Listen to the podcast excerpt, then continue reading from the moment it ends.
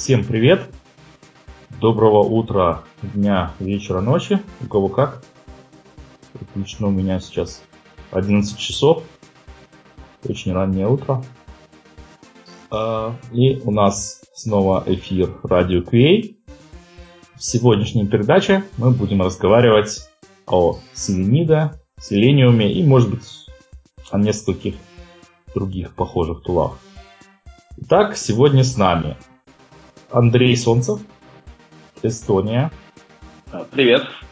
Вот. Как многие знают, Андрей Солнцев является автором, можно сказать, отцом фреймворка Селенида, о котором мы сегодня будем много разговаривать. Так что вы услышите информацию из самых первых уст. А, следующий гость у нас а, новый, Алексей Родионов из Омска. Он сказал нам, что действительно там родился, вот, а не был приглашен к компании Люксов. Алексей работает автоматизатором, тестировщиком, по-моему, если я правильно понял, уже некоторое количество лет в компании Total. Да, все верно, все привет. В прошлом выпуске у нас был э, Игорь Холл, тоже из э, компании Total, вот, и он нам в том числе очень порекомендовал Алексея. Также в первый раз у нас сегодня Яков Крамаренко. Всем привет. Яша. Вот, Яша э, из Киева. Он известный тренер, э, ведущий курсов, автоматизатор, тестировщик. И в том числе он э, так называемый полиглот автоматизации. Он автоматизирует на активно автоматизирует, ну, как минимум на двух языках, это Python и Java, да, и занимается э, в том числе, ну, наверное, сразу откроем, да, что он занимается созданием проектов, которые аналогичные проекту Селениды на других языках. На, в частности, на Питоне, да? У тебя, Яша, есть еще план? Да, да, да, да. Я еще начал на C-Sharp тоже портировать, вот, э, но параллельно там подключился Олег и просто с помощью GNI подключил э, Java Selenidy под C-Sharp, поэтому и так все там уже работает, но вообще я потихоньку все равно буду продолжать все с нуля писать. Это просто интересно. Э, по ходу изучаешь новый язык, новые технологии, там, в общем, в C-Sharp весело все. Окей. И последний участник на сегодня это Сергей Пирогов, который был у нас уже в прошлый раз, EPAM Украина, ведет блог автоматизации automationremarks.com. Да, привет всем. Вот. Ну и потихонечку начнем обсуждать. Вот. Ну и давайте начнем с того, что для тех, может быть, слушателей, которые вообще не в курсе или только начинают свой э, жизненный путь автоматизации э, поговорим про то, что вообще такое селениум. На самом, на самом деле вопрос вообще не, не такой, может быть, простой э, для большинства э, людей, которые э, даже пользуются селениумом, потому что, как мне кажется, есть много недопонимания по этому вопросу. Окей, ну, тут, ребят, кто-нибудь из вас может объяснить, что такое селениум вообще? Добровольцы, шаг вперед.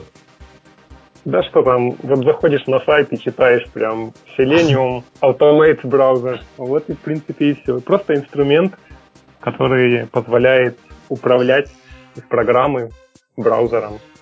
Firefox, Chrome, в общем, угу. почти чем угодно. То есть все довольно просто. Просто такой переводчик языка эм, кода, там Java или любого другого, на язык инструкции браузеру. Мы пишем какой-то там код или английского языка и переводим его на инструкции. Кликнуть по кнопке, найти элемент, все дела. Угу. Э, вот я, как мне кажется, я когда разговаривал с Алексеем Баранцевым, он несколько раз э, напоминал, что ответ, вот твой ответ, я же не полный, и э, Очень участники, участники проекта Selenium считают, что, во-первых, Selenium это как бы набор инструментов, то есть это не только э, это как бы проект, который поддерживает несколько инструментов. Один из них, вот тот, про который э, ты сейчас рассказал, это поддержка управления, автоматического управления браузером. Да? Но это как бы, далеко не все. То есть раньше там, допустим, э, был проект Selenium IDE, который сейчас не поддерживается, а сейчас вместо него Selenium Builder. Это проект, это как бы подпроект, который значит, пытается организовывать э, повторение, автоматизацию браузера методом э, Capture and Replay, то есть возможностью записать свои шаги и потом их просто проиграть. Или, например, Selenium Grid это тоже просто э, дополнение, э, сервер, который э, может запускать тест, э, управлять и запускать, э, ну, как бы даже тоже, опять же, не тестами, а именно автоматизации браузера на одновременно на, на нескольких машинах с какой-то механизмом. Кто-нибудь может более меня может поправить про Selenium Grid? Это система управления хостами и распределения задач для Selenium джобов. Selenium задач. Я прав? Ну да, я тоже так понимаю, что Grid это да. Чтобы ты мог э, запускать тесты на одном компьютере, а браузер реально бежал на другом компьютере. Э, ну, мне кажется, да, так? Да, как-то так. Окей. Причем на разных компьютерах. Да, мне казалось, что в том числе э, э, главный называется хост грида может перераспределять и тесты на другие компьютеры. Но да, может быть. Возможно, да. То есть как-то дирижировать там, в том числе находить э, ресурсы, которые наименее заняты, и автоматически это выравнивать использование ресурсов. В общем, такая сложная, сложная вещь. Вот. И что, чем Selenium не является, это, мне кажется, важно понимать, это Selenium не является тестировочным фреймворком, тестировочной библиотекой. То есть, в принципе, сам Selenium не очень заточен под то, чтобы писать тесты. Вы со мной все согласитесь? Да, совершенно верно. Я, я более того сказал бы, что в этом может быть самая большая беда в нынешнем состоянии отрасли автоматизации именно в том, чтобы инструмент Selenium, который не предназначен для тестирования, начали активно использовать именно для тестирования. И в этом вся беда. То есть это влечет за собой сразу целую кучу велосипедов, кривого кода, массу потраченного времени, ну, не, не на самые хорошие цели. Вот. В этом беда. А мне кажется, что э, ну, то есть вот беда, да, я полностью согласен, что Selenium это не библиотека для тестирования, но здесь же надо смотреть на то, на маркетинг, то есть э, тот же Алексей Баранцев э, ну, раньше проводил, ну и сейчас проводит э, тренинги, на котором он именно учит людей делать тесты на Selenium. И ну, в подсознании у людей как бы э, это так отложилось, что да, Selenium это вот библиотека для автоматизаторов, поэтому а, это больше такой маркетинговый ход. Ты имеешь в виду библиотека для тестов, да? Ну, я есть, разделяю, да. но причем, да, ну, да. как бы э, я считаю, что это не как бы вина или там заслуга Алексея Баранцева, потому что, безусловно, то же, то, же, то же самое вот неправильное мнение очень распространено и на Западе, где, в принципе, Баранцева, ну, так сказать, далеко не так знают, как в русскоязычном сообществе. То есть, Нет, ну, если... ну я не имел в виду конкретно, да. что это он, ну там, то есть его просто вот такой маркетинговый шаг. Нет, все закон. правильно, только я, я думаю, что это не маркетинговый шаг, а просто там пять лет назад не было и выбора, собственно, и не было ничего, никакой альтернативы. Поэтому, ну, да. так оно и получилось. Да, а, созда... да, а просто сейчас, на самом деле, авторы Selenium прекрасно понимают, например, тот же самый Алексей Баранцев выступал на Сталине в Дев-клубе летом, и он рассказал, что у них сейчас видение такое, что они как бы хотят э, вообще убрать из селениума все, все что только можно, э, и сконцентрироваться на одной очень четкой узкой задаче, именно управление браузером. И они как бы рады тому, что уже появились фреймворки, там библиотеки, все дела. И они как бы уже и рады называть не себя там главным там, инструментом, да, а передать эти бразды в другие руки. Вот. И на самом деле, насколько видел, последние программы тренингов Барацева, там э, он не только Selenium, э, Selenium учит использовать, но еще и фреймворки тоже, Selenium в том числе. Ух ты! Я думаю, что это пойдет даже на пользу, потому что ну, они сконцентрируются на запиливании Selenium под надежную работу с браузерами, то есть им не надо будет думать там под удобство пользования, просто будет надежнее там с тем же Internet Explorer или там Chrome. Да, точно, да. Ну, конкретно, вот если конкретно э, говорить про драйвера, то я тоже слышал из уст того же Баранцева, то, что они, в принципе, были бы рады как раз передать э, э, разработку драйверов, ну, в этом случае не каким-то там третьим компаниям, а именно чтобы там Microsoft писал драйверы для своего Edge, там, допустим, Mozilla писала для Firefox, ну и так далее. Вот, то есть пока что, э, насколько я помню, текущее состояние, э, драйвер для Firefox пишет команда Selenium, э, Selenium, да? Все остальные драйверы э, пишутся сторонними, э, сторонними компаниями, то есть как бы э, для Chrome пишет драйвер Google, для Internet Explorer и Edge пишет Microsoft, для Э, Safari драйвер не пишет никто. По-моему, там в самом плохом состоянии. Вот. Для оперы, ну, оперу не используют на всякий случай.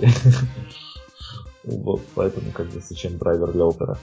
Я, я, я могу немножко поправить, потому что не совсем так. А, Firefox, начиная с 44 версии, не будет поддерживаться командой Selenium. Вместо этого будет Marionette, драйвер, который пишет. Mozilla, и, собственно, 45-й версии его надо использовать. Это я тоже слышал. Вот слушай, скажи просто, что э, какая сейчас версия актуальная? А, актуальная версия чего? Э, Firefox. Последняя, Для... в смысле. А, long term, по-моему, а я не помню, кстати. Не, ну, ты, просто ты говоришь 44-я, а я хотел спросить, окей, какая у нас сейчас? То есть это уже наступило или нет? Потому что я этого момента всегда ждал, но вот именно сегодня у нас какое, там, не знаю, 12 марта, я, я считал, что этот момент еще не наступил, когда э, действительно, то есть, насколько я знаю, драйвер марионета используется уже, э, то есть пишется уже больше, как минимум, больше, чем год, и уже вот-вот готов к тому чтобы заменить э, драйвер от э, команды Selenium, но я считал, что до сих пор он еще не заменил. Он, он, он не заменил, но его уже можно использовать. И он практически production ready. Там есть ага. были какие-то проблемы, но ага. все, все дело в том, что просто-напросто с 45-й версии или 44-й Firefox вы не сможете использовать ничего, кроме Marionette. Окей. Э, то есть я тебя правильно понял, что для того, чтобы использовать Марионета, надо его сейчас, как называется, явно подключить драйвером, да? То есть там будут какие-то настройки? Да, то, ну, в зависимости от того, как, какие конкретно, какую конкретную библиотеку, там, Ruby или JavaScript ага. использовать. Ага. Есть э, стендалон бинарник, называется Wires, который точно так же, как Chrome Driver, ага. принимает соединения входящие, ага. и дальше уже он стартует Firefox, он управляет ага. им, и вот, собственно, его надо использовать будет. Окей. Вот. А по поводу Safari, там интересная ситуация, потому что Safari как-то дошел до такого состояния, что его надо переписывать, и один из а, ребят, Джейсон, как раз этим и занимается. Поэтому мы, в частности, драйвер нужно переписать, да? Да, то есть новые версии Safari драйвера. Это часть Selenium будет. Вот. А, Internet Explorer драйвер все еще часть Selenium, а вот драйвер для Microsoft Edge уже, собственно, пишет сам Microsoft. Точно так же, как Chrome драйвер. Internet Explorer часть, потому что я, ну, так чисто на практике последние разы скачивал с сайта Microsoft его. Мне кажется, что он уже тоже даже для Internet Explorer там более низких версий, чем Edge, пишется уже Microsoft. Ну или, по крайней мере, хостится там, не знаю. Ну, я, я честно говоря, с e-драйвером не сильно дружу, но, по крайней мере, в сорсах Selenium он все еще есть. Его можно сбилдить, его можно запускать как, э, ну, как экзешник, да. и использовать. Там на десятом, по-моему, на одиннадцатом все еще он работает. Ага. Окей. По поводу еще того, почему Selenium все-таки до сих пор считается штукой для тестирования, надо, надо же помнить, что когда его там в 2004 году придумали, ThoughtWorks, это была как раз штука для тестирования. Там были команды типа assert, verify и все прочее. А потом появился веб-драйвер, который сейчас является просто-напросто спецификацией, таким интерфейсом для управления браузером. А Selenium сейчас становится конкретной реализацией спецификации WebDriver а, для определенных браузеров. Ага. По этой же причине мы, ну то есть WebDriver стандартизуется как спецификация, и любой из вендоров, там, Mozilla, Google, может на основе этой спецификации реализовать свой собственный драйвер, а Selenium может с ним работать. И поэтому он становится уже не инструментом для тестирования, а инструментом для автоматизации браузера. Ага. Эм, так, я вот сейчас посмотрел в интернете, если я правильно понял, 45-я версия Firefox вот буквально на днях э, вышла что-то типа в бету, тут написано с 8 марта доступно некоторым пользователям. Вот, так что я думаю, что мы в, самое ближайшее время будем переходить на другие драйвера в Selenium, так что, если что, будьте готовы к тому, что ваши тесты снова упадут. Или как? Но если они работают на Chrome, то будет все окей. Да. Ну, если, вы, если у вас тесты не работают с там, работают только с каким-нибудь 41-м Firefox, тогда да, печально. Ну, нет, в теории, э, в теории то должно быть все совместимо, но просто, как мы все знаем, когда довольно большая э, порция изменений приходит там, для любого программного продукта, там первое время, я думаю, будет такая притирка.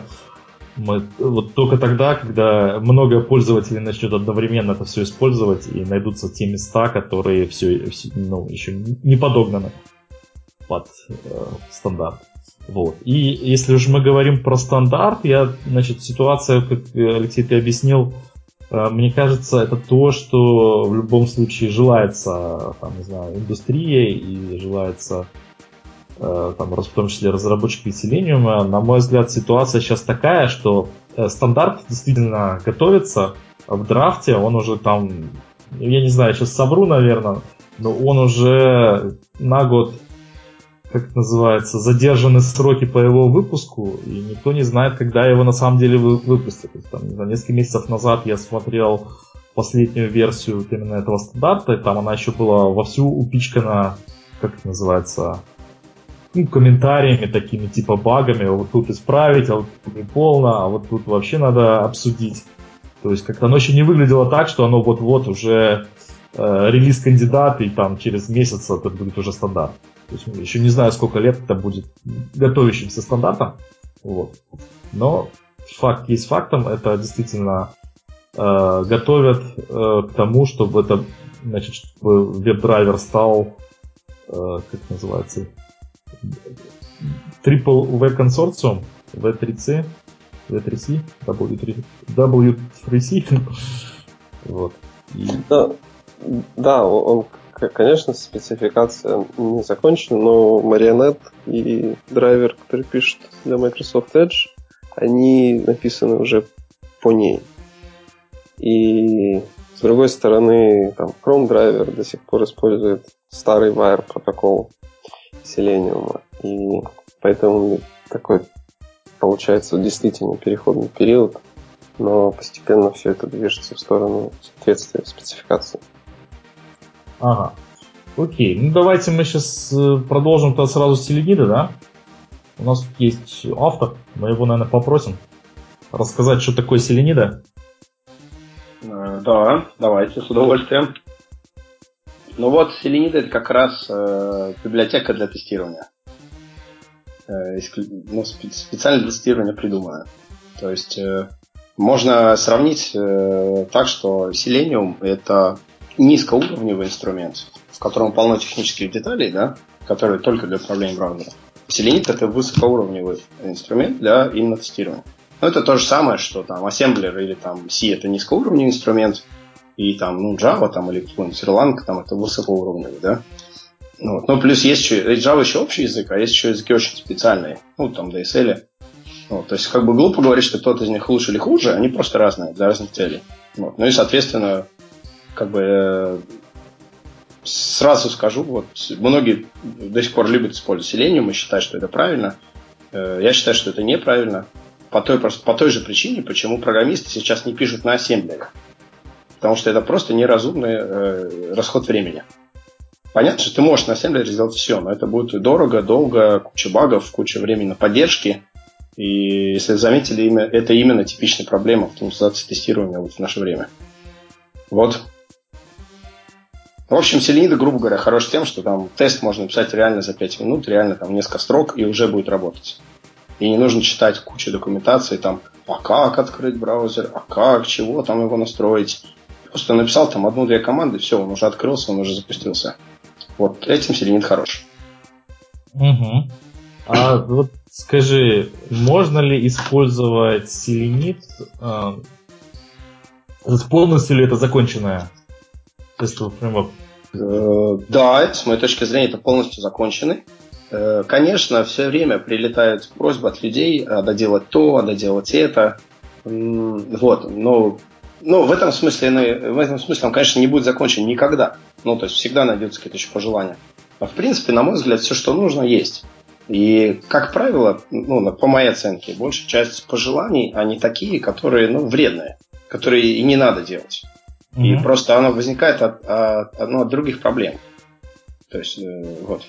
Которые mm надо решать по-другому. Ну, организационно, например. Это большая часть. Ну, есть, конечно, некоторые мелкие вещи, которые, конечно, хочется еще сделать самому. Ну, вот. Но время придет, сделаем. Ну, все сразу. Uh-huh. А, ну еще хотел сказать, что архитектурно изначально селенит был сделан, ну, технически, как обертка над селениумом. То есть он внутри использует селениум и доступ к селениуму дает. То есть все, чего нет в селениде по каким-то причинам, ты можешь всегда сделать через э, голый селениум, через вот этот низкоуровневый протокол. Ну, если селениум это позволяет, конечно. Вот. Так что, если кому-то что-то не хватает, то есть я предлагаю делать так, делайте через селениум, если у вас получится, э, ну, пришлите pull request там, или issue на GitHub и запилим это в селениде. Очень легко. В принципе, уже не раз так делали. Это я тебя практически э, хотел немножко потроллить. Вот. Потому что я сейчас добавлю, что я не, помню, там, когда там с ноября немножко подключился тоже к разработке Селенида сам. И, ну, если помнишь, мы с тобой вместе нашли некоторые места, которые еще селенидом были не покрыты, именно как раз потому, что они, ну, их можно довольно просто использовать там вещи из селениума, Э, сразу же, да, это было бы там для этого, ну, как бы не то, что большой пул реквеста, можно было сразу использовать классы Selenium, например, для поиска по чему там, по линк тексту или что-то такое. Uh-huh. Что э, не было встроено в Selenium. Но как раз мы с конца прошлого года немножко эти дырочки подзакрыли для того, чтобы можно было... Ну, то есть, как бы, мне кажется, тоже важно, что э, полезно Э, использовать селенида именно вообще без того, чтобы вообще не было нужды использовать Selenium, не было нужды использовать даже сторонние assertion фреймворки. То есть это не запрещено, это, ну, мне кажется, на данный момент все еще есть места, которые без использования стороннего assert э, фреймворка не решить. Да? То есть Selenid использует очень, на мой взгляд, приятные shoot should be, should not be, э, э, что там еще есть? Should... Э, четыре штуки, да? Have, should be, да. А, и should have, да, правильно. Э, should be, should have и should, которые э, технически реализованы абсолютно одинаковые, плюс еще их противоположности с частичкой not, но позволяют семантически, значит, так сказать, нормальным английским человеческим языком писать ассерты, ассершины, без использования сторонних фреймворков типа assert equals, assert assert э, true, в общем, э, которые, может быть, все-таки все еще не очень удобно читаем. Вот. Окей, но я на самом деле я просто сказал бы, что я бы я никогда не считал это дырками. И такой цели никогда не ставилось, чтобы селениты надо было использовать без знания каких-либо других API. Ну, не было такой цели, на самом деле, никогда. Не, мы, мы же тебя не обвиняем, мы просто говорим, что немножечко дырочек, наверное, есть, но мы, принципе, стрем, стремимся их закрыть. Ну, в том случае, я имею в виду дырочки, что действительно бывают ситуации, когда тебе э, ну, необходимо использовать ассерт, э, например, или, может быть, еще использовать какой-то класс селенида, э, селениума напрямую. А? Да, ну, разве вот. это дырка? Вот просто... Ну, я имею в виду дырка в том, что селенит еще не самодостаточный, э, еще не на 100% самодостаточный. То есть, а может знаю... и не нужно быть? Да, я тоже думаю. То есть, как бы, ну, если селениум в чем-то хорош, так давайте использовать его. Зачем дублировать? Да. А почему, почему бы нет? Ну, для, именно как раз это вопрос, может, сегодня э, обсуждать, да, для э, вопрос изучения, да, то есть можно ли начинающим тестировщикам и, и там переходя э, тестировщикам какого-то там среднего уровня, которые начинают, э, которые уже имеют, например, опыт автоматизации и хотят автоматизировать веб с э, разумным фреймворком, можно ли ему выучить просто Selenium угу. без необходимости вообще, вообще, вообще э, знать Selenium. Вот. Ну, то есть я понимаю, лишние знания, они, в принципе, всегда полезны. То есть там не знаю, как пример с ассемблером, я, может быть, скорее сказал, э, допустим, э, я сейчас совру, но, по-моему, Unity, Unity 3D есть такой интересный проект э, для создания 3D игр. Для простого создания 3D игр, ну, вообще 3D, там, разных 3D приложений. И, как мне кажется, он основан тоже, в принципе, у него внутри лежит какой-нибудь C++ да, то есть, в принципе, да, может быть, ассемблер это уже слишком такой низкий уровень, да, то есть, в принципе, вы там 3D-игру можете написать на C++, вот, но вы действительно потеряете слишком много времени, поэтому вы хотите пользоваться высокоуровневым фреймворком. И, ну, для того, чтобы, допустим, пользоваться этим, опять же, Unity, наверное, вам не обязательно знать C++. C-Sharp. Нам подсказывают, что Unity C-Sharp. Там C-Sharp и, и JavaScript два языка можно использовать. Можно ну, использовать. Да. Ну, то есть, на самом деле, я видал, что там вот именно какие-то акции скриптования без, э, наверное, одного из этих языков э, не обойтись, да? Ну, насколько я знаю, ты можешь писать или на C-Sharp, или на JavaScript, и вообще не думать о какой-то там SDL-библиотеке, которая... Я, я, я не знаю, например, э, действительно ли для, например, Linux-платформы Unity 3D это выглядит как враппер вокруг SDL, но, как скорее всего, что-то там есть внутри какая-то библиотечка, эм, которая заточена конкретно под Linux, например. И ты, конечно же, можешь вообще без знаний в ней использовать. Ты вообще используешь совсем другой язык, как действительно было уже упомянуто, C-Sharp там, или JavaScript. То есть, да, Unity 3D это полноценный самодостаточный инструмент. Но это немножко и как бы сфера другая. Вот. Мне кажется, mm-hmm. что селениды, селениум — это инструменты, ну, пускай даже селениум намного сложнее, чем селениды, все равно это инструменты какие-то более такие точечные для более простой сферы. Я бы здесь не заморачивался, вот там учи, учить нужно селениды или селениум. Ты просто заходишь там на сайт селениды, смотришь примеры тестов, документацию, и учишь вот эту документацию, вот, вот эти команды, которые тебе нужны. Ты даже можешь не задумываться, ага, а вот э, by.linktext это оказывается часть селениума. Да не зачем просто. Вот ты учишь селениды, и да, в какой-то момент ты выучиваешь какую-то команду, какой-то терм из селениума. Но тебе даже не стоит париться о том, а селениум это или селенида. Ты просто выучил пару команд и пошел писать тесты. Вот, вот я прям согласен, да, прям поддерживаю двумя руками. Ну, окей, я не вот, ну, но... Здесь, здесь, кстати, э, слушай, э, извини, что перебиваю, если хочешь, можешь ставить сейчас, а то я сейчас хотел немножко так сторон, но важную струнку зайти. Не, ну, в принципе, я просто свою мысль уже сказал. То есть, грубо говоря, на Java уровне я хочу знать, что у меня есть там, допустим, для э, селекторов класс э, там selenido.selectors, например, и там лежат все мои селекторы. Опять же, поддержка э, IDE такая, что если мне нужен селектор, я там наберу точечку, и он мне покажет все селекторы, которые вот именно в этом классе находятся.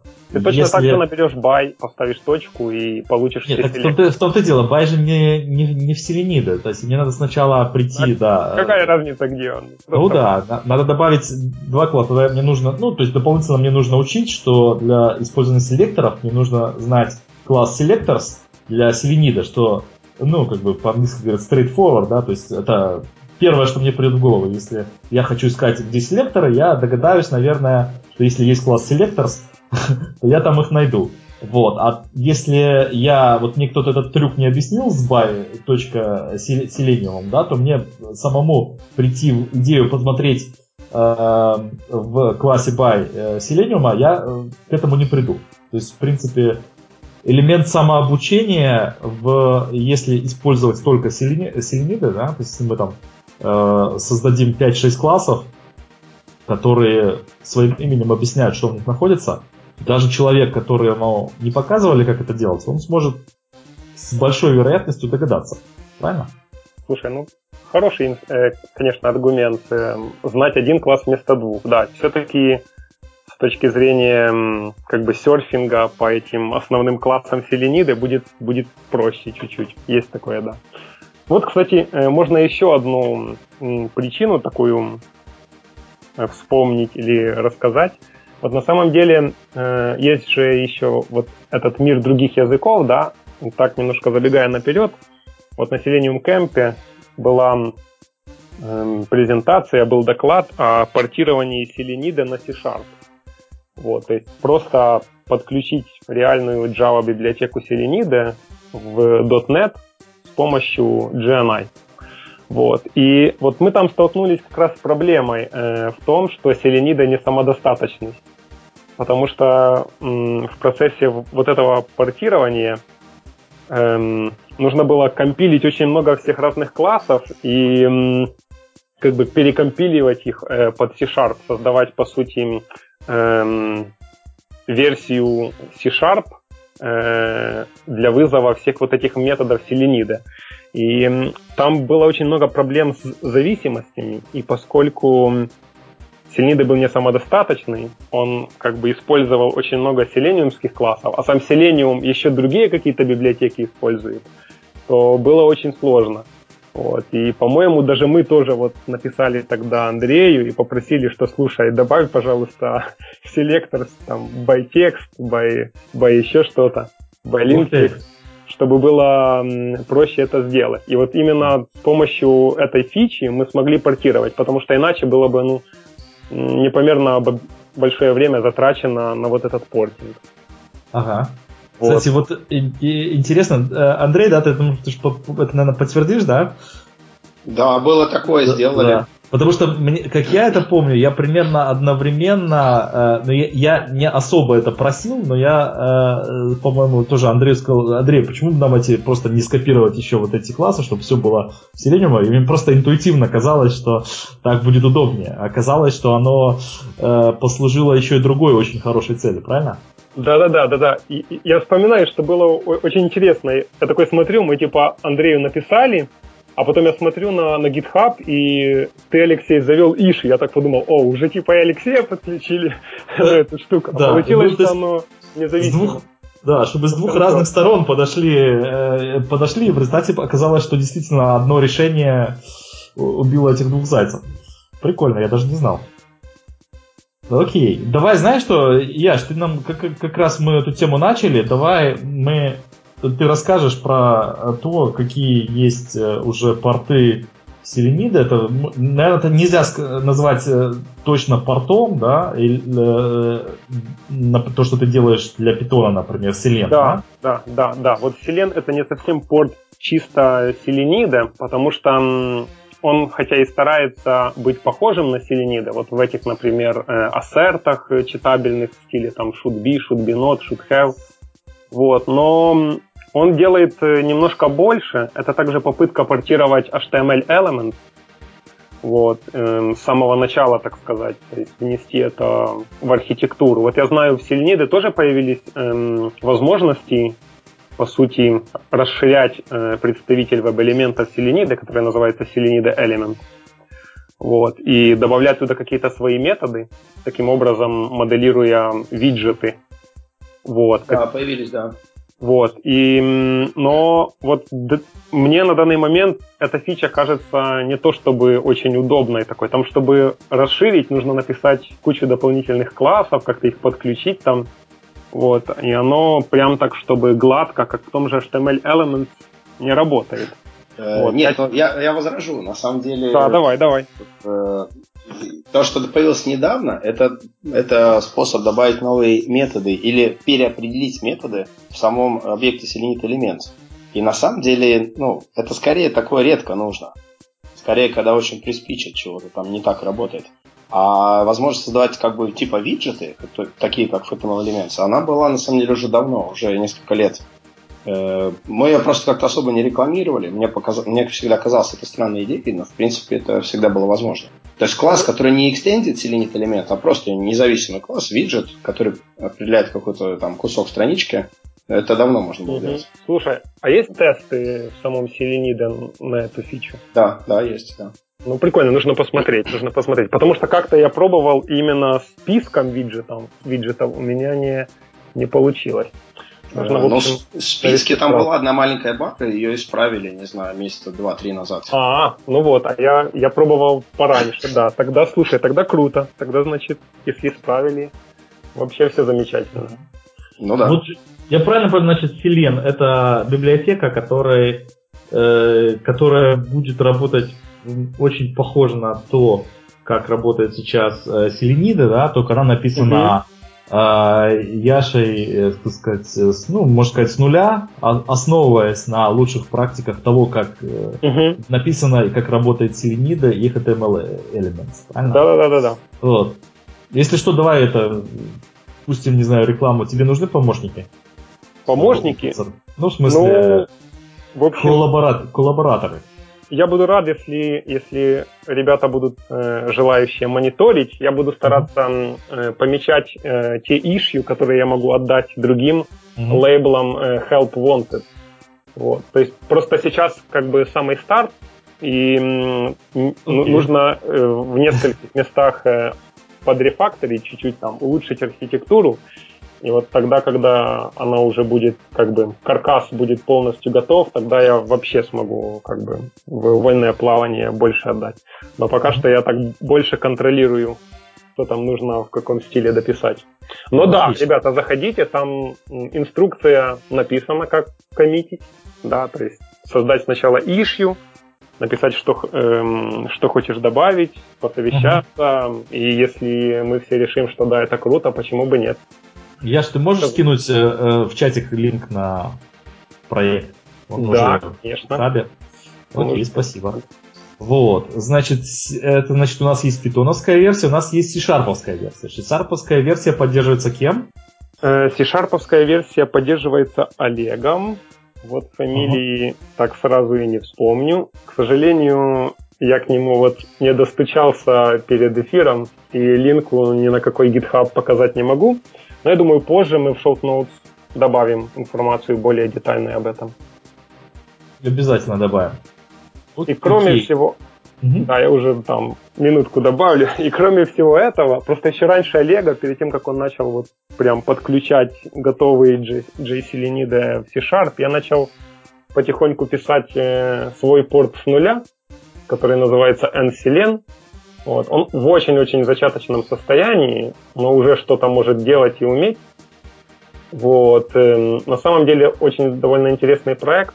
Там в C-Sharp мире есть такая фича интересная, extension, которая всякими разными классиками не очень эм, пропагандируется. Наоборот, даже говорят, что лучше так типа не писать. Ну, это как говорят, что в Java лучше статики не использовать. Вот так и в C-Sharp есть ребята, которые говорят, что экстеншены это зло.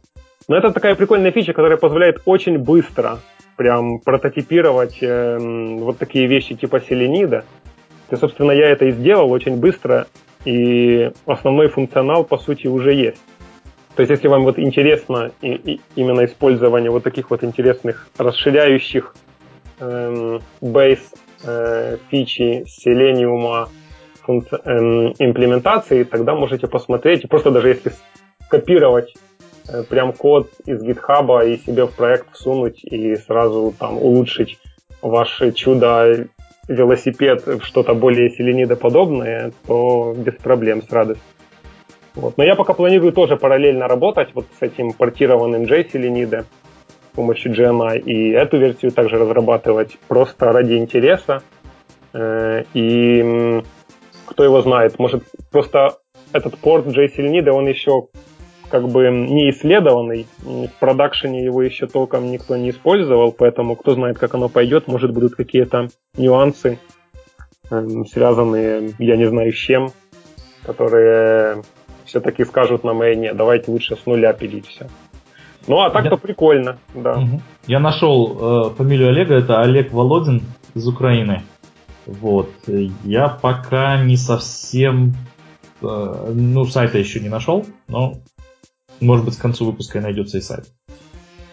Будет круто. Вот. Дела.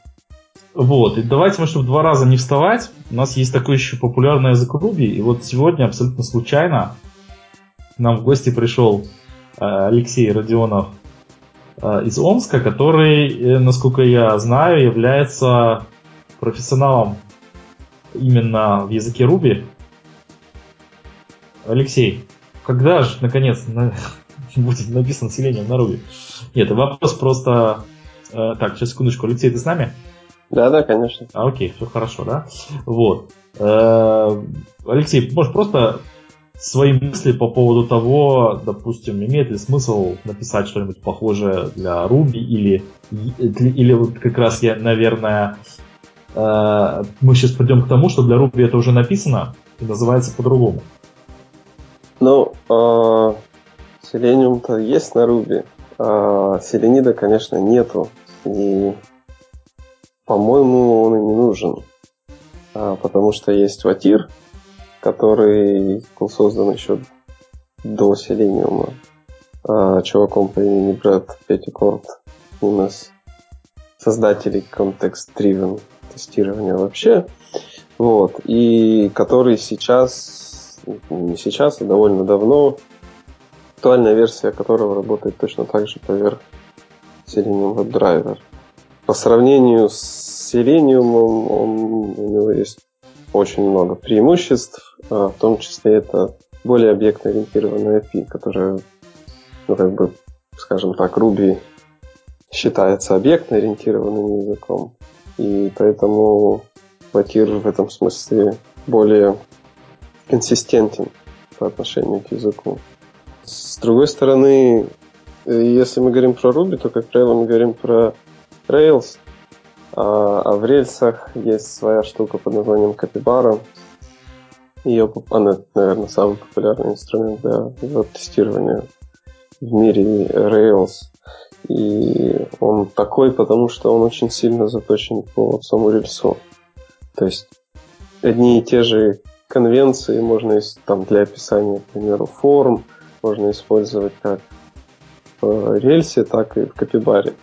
Поэтому разработчики, которые используют, которые пишут на Ruby on Rails, они выбирают капибару, пользуются и есть куча реализаций капибары, mm-hmm. там, начиная от стандартного рубис, рубишного рек-теста, это библиотека для тестирования.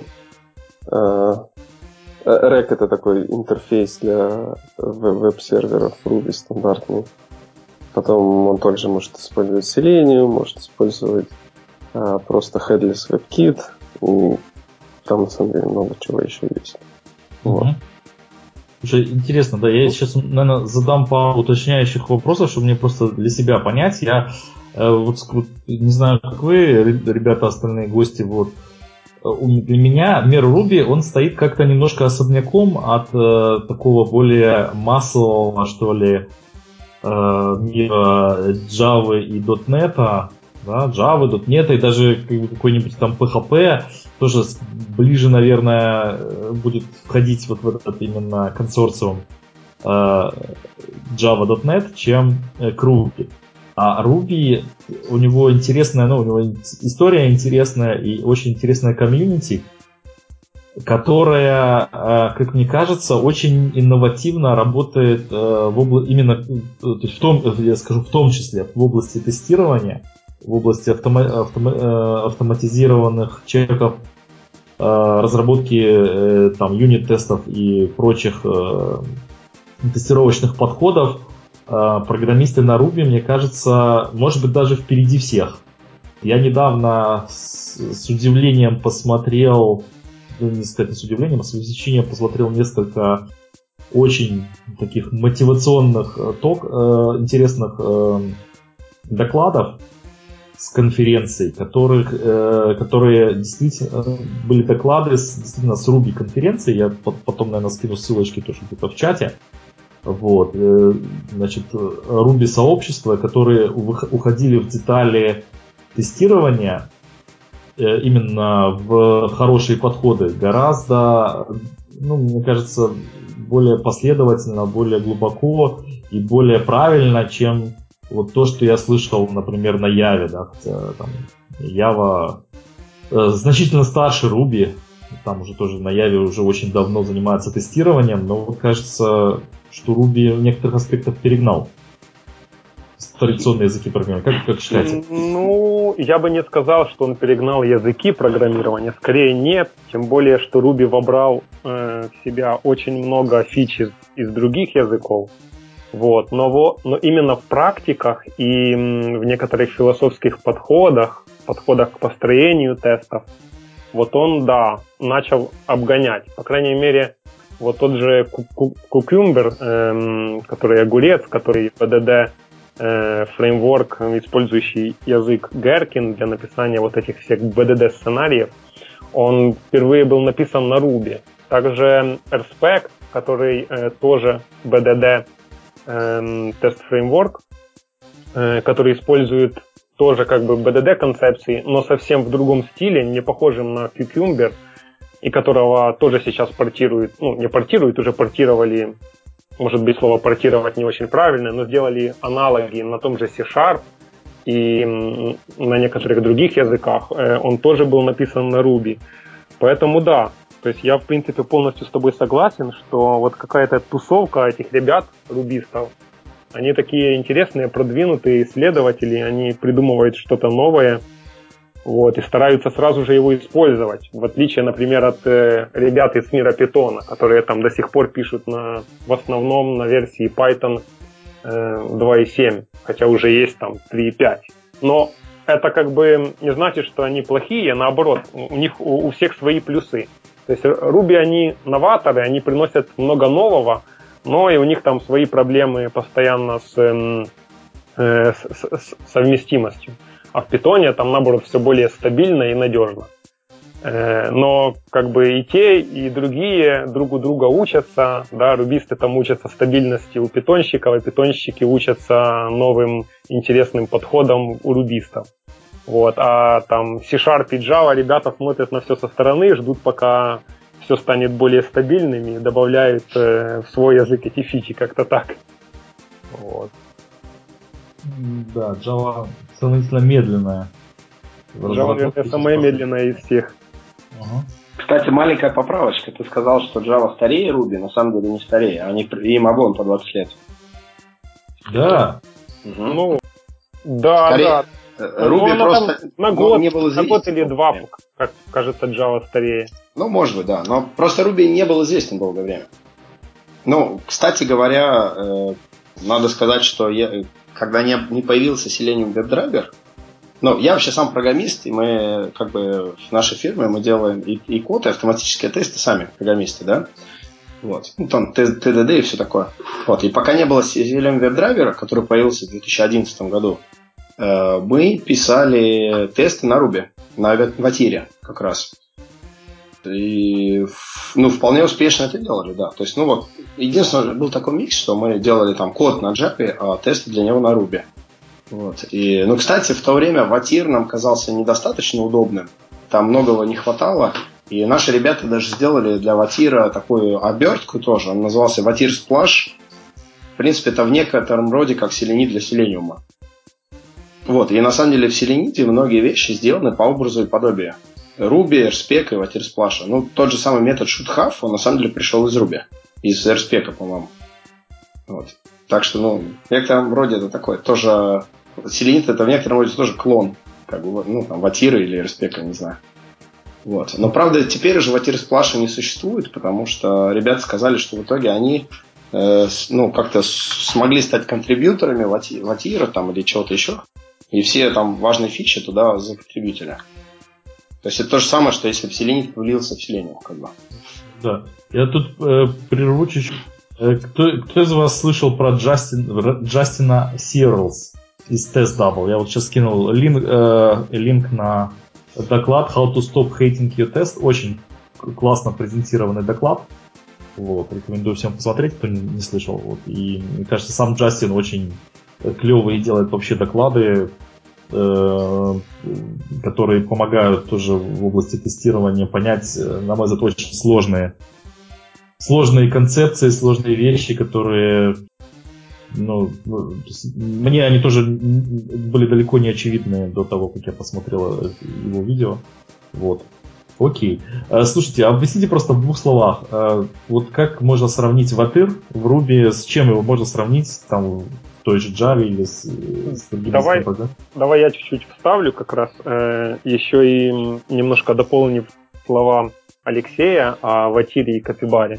Там есть такой нюанс, то есть Капибара, да, действительно, она популярна э, в среде тех ребят, которые пишут на рельсах, но на самом деле это не только так. То есть без проблем можно ее использовать независимо от рельсов. И я знаю многих ребят, которые пишут э, на Ruby плюс Capybara автотесты вообще для проектов там на Java и на C-Sharp, с чем я, конечно, не очень согласен, но это возможно. То, есть это полностью, можно сказать, стендалон эм, инструмент, на который заточен под то, чтобы очень-очень гладко э, дружить с рельсами. Вот. И вот э, о том, что нет селенида на Ruby, вот как раз Капибара и есть такой себе селенида на Ruby. Там есть только одно отличие, что э, в Селениде вот эти вот враперы вокруг веб-элементов, они э, динамические прокси, да, то, что используется в Java, э, то, для чего используется в Java Page Factory, то есть создание элементов, которые ищут себя каждый раз сами, причем э, lazy ищут, то есть потом, когда уже нужно кликнуть или там установить какое-то значение. Вот, вот в Капибаре этого нет, а все остальное такое же, как в Селениде. И получается, рубисты что делают? Они еще используют отдельные библиотеки, типа как вот в Java есть э, Page Factory Page Object э, поддержка отдельно.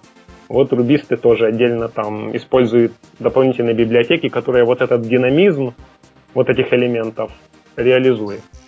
Вот, как-то так. Э, правильно, я правильно тебя понял. То есть, в принципе, с помощью, значит, как связан ватер с капибарой? Можно использовать капибару без ватера?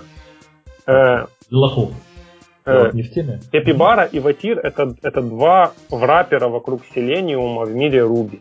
Угу, вот. Разных. Есть, э, разных, да. Капибара больше похожа на Селениды, а Ватир м, ага. больше похож на вот э, очень классный и более удобный Selenium, вот я бы как-то так даже сказал. То есть там в Ватире, ну вот Алексей вдруг что дополнит, поправит, там присутствует браузер, да, то есть обращение к напрямую к браузеру, там браузер эм, open URL или что-то такое, типа там. То есть э, есть э, оно такое более объектно-ориентированное. Вот Селенида, он более такой процедурный в м, ближайшем приближении. Мы сразу пишем там open, то есть мы используем, по сути, процедуры, а не методы объекта. А вот Ватир, он более такой объектно-ориентированный. Вот, как-то так. Хорошо это или плохо, это другой вопрос, да? Но... Да, это, это, это, это, это уже просто подходы. Но в любом случае, насколько я знаю, даже ватир, вот голый ватир мало кто использует. Используют тоже в связке с какими-то PageObject э, библиотеками. Вот, например, про CopyBar. Если правильно понял, то действительно э, ты говоришь, что можно писать тесты на Ruby для сайтов, написанные ну, на любом языке. То есть, как да. бы, когда пишем тесты, без э, доступа именно к коду, который генерируем, то нам даже, можно сказать, все равно написано там на ASP, да. на Java. Можно на использовать Tier, можно использовать Capybara, вполне независимо вот. от там, рельса. И, еще... а, как Capybara уже к Ajax приложениям, которые написаны именно не на Rails, она к, к этому готова? К, ну, стандартным да, проблемам? Да, да, она к этому готова. Вот я же говорю, поэтому она и похожа на Селенида. Mm-hmm. Там в нее встроены имплисит ожидания вот, э, до visibility и очень умно так встроены, что они вызываются только тогда, когда нужно, когда там вдруг что-то случилось не так, и нужно проапдейтить стейт элемента, они его проапдейтут и дождутся visibility. Но вот когда нужно уже строить эм, page object, и когда нужно положить какой-то элемент э, в какую-то переменную, потом его использовать, то, что можно сделать в Selenium без проблем и когда угодно. Вот, этого, вот этой фичи в Capybara нет. И, и нет э, многих удобных методов Selenium, например, фильтрование э, списков э, элементов, э, поиск в списке элементов по какому-то кондишену, по соответствию какому-то условию. Этого нет. Сам просто Ruby язык, э, он очень мощный, и все это можно сделать как бы и без этого это то, о чем Алексей говорил, что может как бы и, и не нужно всех вот этих фич селениды в Ruby, потому что оно там типа и так все очень прикольно э, реализуется с помощью фич самого языка. Это действительно так. Вот я там на докладе осенью на кейс-фесте сравнивал вот Python, Ruby, C-Sharp и, и Java, и везде код был примерно одинаковый. И вот то, чего не хватало в Ruby, вот для этого фильтрование списков элементов я просто реализовал с помощью фич самого языка. То есть, то есть действительно как бы может всех фич селенида и не нужно в Ruby, потому что сам язык мощный достаточно. Угу. То есть, если так уже пройтись про языкам, то э, про JavaScript вы что считаете? Вот писать тесты на JavaScript, есть ли что-нибудь похожее уже? Э... Что-нибудь похожее есть, да. Э, как же он называется? Черт, нужно загуглить. В общем, там для ангуляра э, э, написали... Протректор? Протректор, да. Угу. Вот он. Он тоже очень похож. Не знаю, может быть, а... он больше похож вот на ватир рубишный, чем на селенида, но, но да, очень похожий и удобный. А он, э, протректор, будет работать с э, сайтами, которые написаны на других? Ну, то есть можно я на JavaScript с помощью протректора протестирую сайт, который на, Java, Не, на, на, на Java написан? А, или даже на Java? Ну, на чем угодно, то есть который просто HTML плюется, в конце концов. Есть, я думаю, да? что скорее, в общем, мне сложно ответить, потому что я знаю, что э, Можно документации... Да, круто, давай. А, да, ты можешь свободно использовать, но ты не получишь тех преимуществ, ну, то есть никакого плюса не будет, потому что протрактор заточен под вот эти все штуки ангуляра, то есть там а, эти специальные их вставки, я забыл, как они называются, там, то есть, э, ну, он заточен а, определять вот это все в вот этой HTML странице. Ты можешь, но никакого профита из, только из-за того, что ты пишешь на JavaScript, ты не, не получишь. Да, но мы вообще просто э, обсуждаем сейчас в том числе вопрос. Э, вот у нас есть э, программисты, которые знают какой-нибудь э, какой-нибудь один язык, и этот язык не всегда совпадает с языком ну, не программисты, в просто там, не знаю, тестировщики и программисты, которые хотят писать э, UI-тесты для веба. И они знают какой-нибудь язык, и возможно, для... да, вопрос, то есть э, стоит ли писать просто тесты на том языке, который знаешь, или есть какой-то смысл пользоваться там какими-то специальными стандартными языками, например, Java, Ruby или чем-то другим? Что вы считаете? Вот, например, знает человек JavaScript, а остальные языки, ну, не очень хорошо знает, там, практически не знает. Но нужно ли ему, э, посоветуете ли вы ему искать вот э, соответствующую библиотеку на JavaScript, которая будет как Selenium помогать работать, э, как, пардон, как Селенида, помогать работать э, с именно как с тестировочным фреймворком, или все-таки переходить на другой язык? Ну, я могу начать. Да, у меня целый доклад был на эту тему. И потом было бы прикольно, чтобы меня кто-то покритиковал вдруг что. Вот эм, мое мнение таково, что, ну, во-первых, все в контексте да, познается. То есть э, нужно обязательно учитывать контекст и ситуацию. Но если ситуация позволяет, лучше всего писать на том языке, на котором написан бэкэнд. Почему? Потому что если тесты положить в тот же проект, что и сам продукт, можно будет очень удобно использовать разные бэкенд эм, инструменты, которые используют девелоперы для там при, э, пресетапа данных в базе. Вот, и чтобы вот через UI, например, э, не создавать пост, который ты хочешь э, отредактировать в тесте. Ты там просто пишешь там given post, э, edit post, да, и вот этот given э, edit post, он реализуется с помощью какого-то там, какой-то прямой записи в базу, но не с помощью SQL, с помощью очень удобных инструментов, которые там уже заточены и встроенный фреймворк, они удобные и, и быстрые. Да, вот на Ruby, например, там есть Factory Girls, и на Java не знаю, что на Java я туда не лазил так глубоко. Но, в общем, это очень действительно помогает делать разработку тестов быстрее, удобнее, и сами тесты быстрые и более надежные. Поэтому вот так. Плюс есть очень много побочных эффектов, э, если ты используешь язык, на котором пишут и программисты. Это что они тебе помогают, они все таки более опытные инженеры в этой сфере. И даже если ты там не мега-гуру автоматизатор, вот просто попросил помощи, вдруг что у программистов, они помогут с большей радостью, чем если бы ты будешь просить, чтобы они помогли на Руби, да, попросишь какого-то джависта, помоги мне тут на Руби тесты подкрутить, я думаю, он на тебя посмотрит таким косым взглядом. Недобро. Ну, я вот могу, могу парировать это э, Якова, да? Ну, во-первых, э, я согласен с тем, что надо писать на том языке, на чем написан основной продукт, потому что в основном все упирается в инфраструктуру. То есть, если у вас большой Java Enterprise проект, и у вас там все настроено на то, что у вас э, все собирается библиотеками для Java кода, там, да, э, весь бэкэнд на Java, те же есть, э, как сказал Яков, написанные всякие утилиты для работы с базой данных, то вам проще всего будет встроиться в эту инфраструктуру, и вам не надо идти в перерез, потому что если вы придете сюда со своим питоном, то вам на там всех серверах, там везде нужно там поддерживать эту версию питона.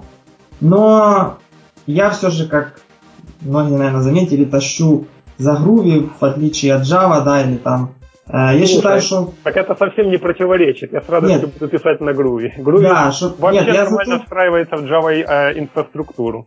Да, вот. Как, как, как раз Groovy, это, в принципе, он Java совместим, да? Но я, в принципе, полностью за то, чтобы люди писали на том языке, на котором э, им удобно, да, ну, то есть, если ты пришел на проект, и ты знаешь, э, там, Python, и ты знаешь, что ты будешь делать это быстрее, чем ты будешь полгода еще там учить Java, это да, но нужно смотреть конкретно на проект, потому что э, если условия не позволяют, то, естественно, надо брать язык, который э, используется на проекте. И вот ну, по поводу вот этого обращения к бэкэнду, ну, честно, за весь свой опыт я ни разу не обращался, не имел э, таких возможностей. То есть все равно API, допустим, тот же REST, ты можешь его дернуть как через Python, через Ruby, ну то есть он не привязан к языку. Та же база данных, библиотеки для работы с базой данных есть в любом языке, тебе не важно там Java. И более того, я считаю, что это плохой подход использовать э, библиотеки основного проекта, потому что если там есть ошибки, то твой фреймворк будет эти же ошибки. Это не библиотеки э, проекта, это библиотеки, которые используются в проекте. Это либо open source там, или еще какие-то, которые ты используешь как Selenium. А, ну вот я... с этим да. Я бы как раз сказал, что вот, ну, чисто как-то интуитивно, вот использовать сторонние фреймворки, ну, это тоже как-то, ну, вот эти вот э, просто либо там JDBC, там что угодно, да, э, это довольно независимо от проекта можно делать, а вот именно э, плюсом может быть действительно использование фреймворков, которые написаны именно на самом проекте для этого проекта. То есть у нас есть вот, ну, вот то, что примерно Сергей обозначил как дернуть API, да, там неважно, есть API или нету, да, если есть возможность вызвать метод, который создает пользователя напрямую, и э, фокус теста не является созданием пользователя, а тебе именно создание пользователя нужно для того, чтобы подготовить ситуацию, то это может быть плюсом то, что ты своего теста можешь это как-то более напрямую, ну даже не обязательно из теста, а из удобного, э, знакомого тебе языка программирования можешь запросто вызвать э, какую-то функцию именно из проекта, которая тебе подготовит данные. Но это, опять же, именно для фикши, для э, фикши, не люблю это слово, для, э, для подготовки тестов, скорее, не для самих тестов, а для подготовки среды. Вот. И еще от себя я чисто вброшу, да, что мне кажется, что вот именно э, использование одного и того, что преимущество использования одного и того же языка программирования все-таки сильно преувеличено. И в том числе используется в качестве отмазки, да, когда автоматизация не получается. Например, мы напишем приложение на Яве, а тесты на питоне, да, вот, и у нас там что-то не пойдет. И потом, значит, сказать, один из вариантов сказать, ну, конечно, ну, о чем вы думали, когда писали тесты на другом языке, да, надо было сразу писать тесты на Яве. Вот. Хотя на самом деле проблемы, э, скорее всего, проблемы у вас будут, будут не, не в выборе языка программирования, а в других местах. Вот. Знаю, такой. А я не такой соглашусь.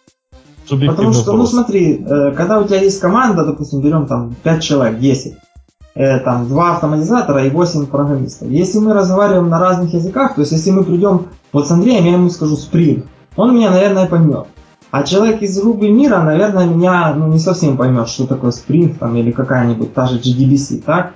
И, ну, это, ну, как бы, ну, ладно, больше же... про э, то, что мы говорим на одном языке, ну, как бы, одними терминами. А так... Мы разговариваем. Угу. Ну вот, да, ну, да мы же разговариваем про веб-тестирование, да? Про веб-тестирование да. я не хочу, чтобы для того, чтобы мне тестировать веб, мне э, было необходимо знать, что такое Spring инжекция, инжекция например, да? Э, если мне для, для того, чтобы тестировать веб, это как-то обязательно знать, то может быть что-то в архитектуре странное творится, ну, предположу.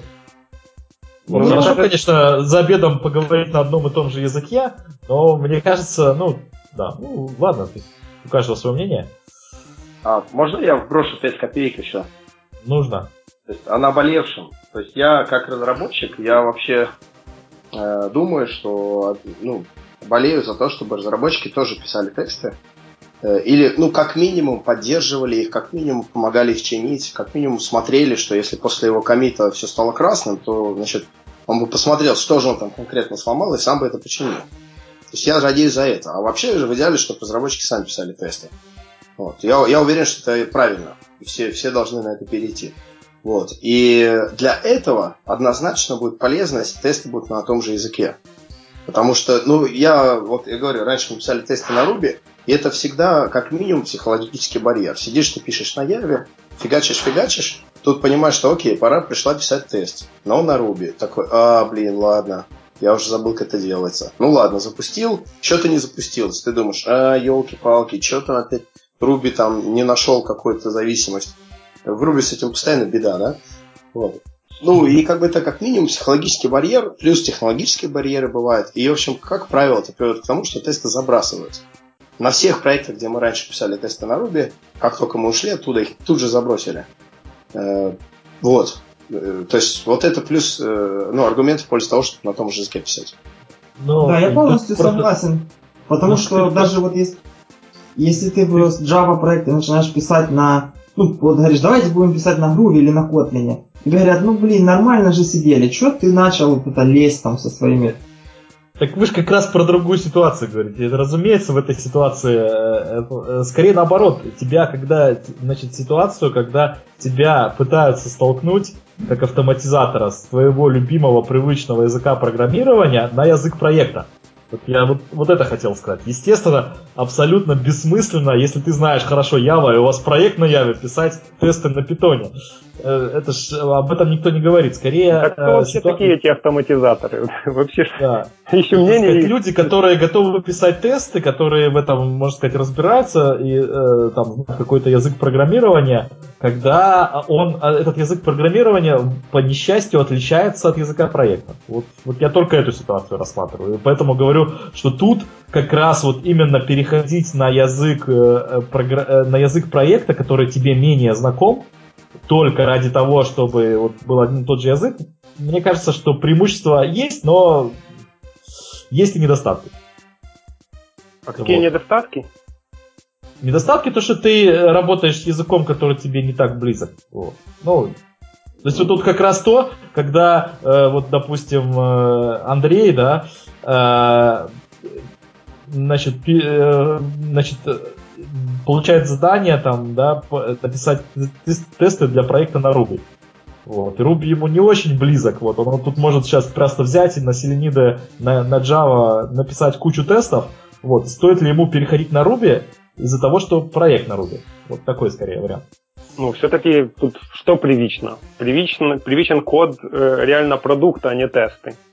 Поэтому ну, тут уже если подстраиваться, то под программистов продукта, а не под автоматизаторов.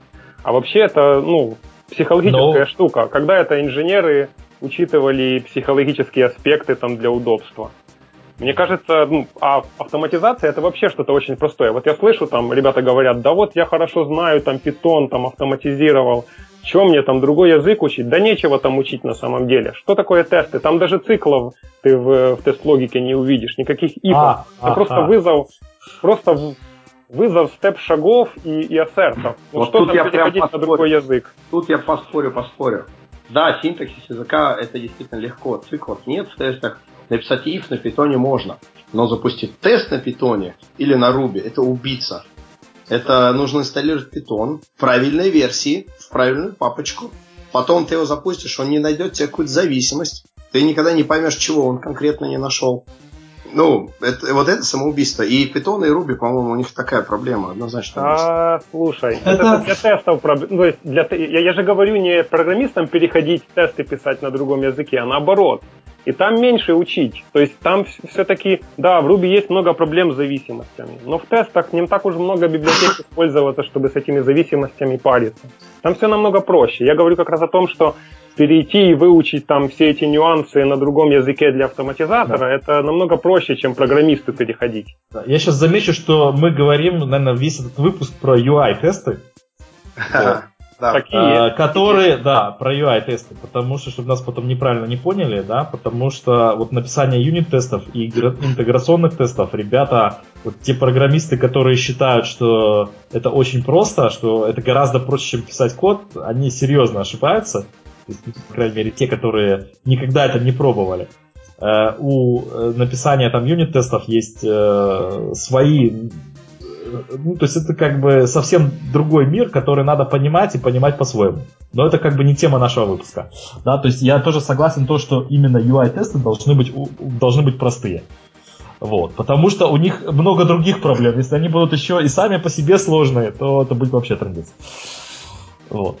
Точно. Окей. Знаете что, у нас тут есть такой, вот не знаю, какой-то вопрос э, в, в теме немножко, может быть, отстраненно, должен ли тестировщик понимать, как работает тестируемое приложение или нет? Ну, вот это вопрос... очень, очень прикольный вопрос на самом деле, да. И он, кстати, связан э, с э, разницей вот того же ватира с, э, капибарой, в чем отличие, а в чем отличие селениды от ватира. Я вот думаю, Алексей может на эту тему задвинуть что-то. Ну, если коротко, то это скорее вопрос а, который можно пояснить на примере должен. Если мы пишем тест, который, допустим, работает с веб-страницей, то должны ли мы в коде тестов ожи- вставлять ожидания, особенно если это какое-то динамическое приложение. Должны ли мы писать подождать, пока элемент появится, или подождать, пока элемент станет активным. И либо же это должно быть отдано на откуп фреймворку, там, Selenium с помощью implicit weight, Селениду с Капибари и кому-то другому. И тестировщик вообще не должен об этом ничего знать. Вот, вот это скорее такой вопрос. Да, это очень интересный вопрос, да. И, и кто что считает? Ну, мо- мое мнение, что фреймворк не должен проглатывать это все. Фреймворк не должен э, делать это за тестировщика, потому что если тестировщик это делает, он начинает лучше понимать систему, которую он тестирует, лучше понимать механизмы того, как он работает, замечать какие-то, не знаю, там, неконсистентности, типа там у нас 80% форм сабмитится Аяксом, а вот тут почему-то нет. Да? а и тест вдруг падает и говорит об этом. Ну, или ты пишешь тест, вставляешь ожидаемое какое-то ожидание, а оно вдруг отваливается, потому что оно там и не нужно. И ты начинаешь как бы более углубленно понимать, как работает тестируемый продукт. Поэтому это не должно. А, поэтому фреймворк не должен все это съедать.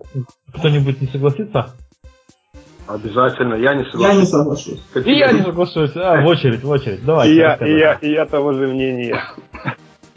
Ну, я не соглашусь очень просто, по очень простой причине.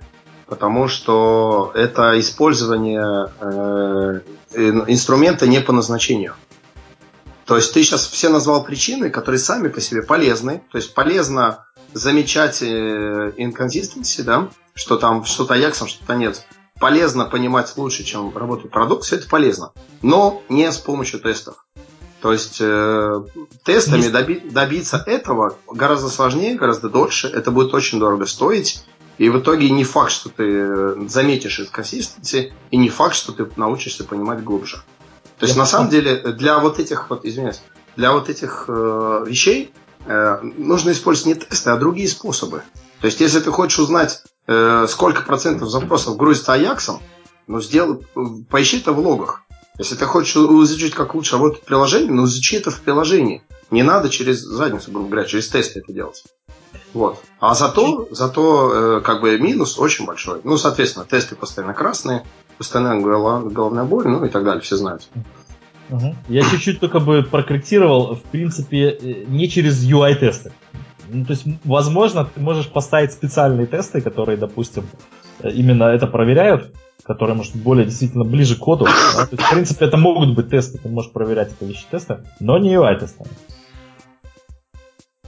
Ну, вот здесь, вот, вот с этим последним аргументом, я вот, может, э, за Алексея вставлю слово на его сторону вот эм, очень много всяких разных э, ожиданий вот этих, они крутятся на самом фронтенде. Сейчас вообще там все, что э, раньше было на бэкенде и как-то хотя бы связано с версткой, с э, user interaction на самой странице, все несут на, э, на фронтенд, да, то есть сейчас наверное, не знаю, там, в некоторых случаях на бэкенде, ну, может, 20% кода. В некоторых приложениях, которые там каких-то вычислений эм, не нуждаются в каких-то особенных вычислениях на, на бэкэнде.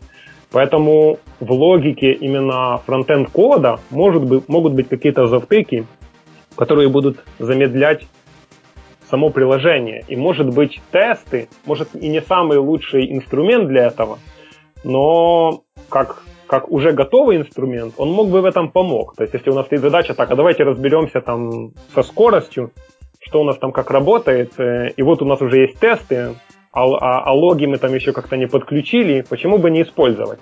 Но это как раз то, что даст селениды. То есть ты, пока это, это тебе не нужно, ты пишешь тесты и не паришься.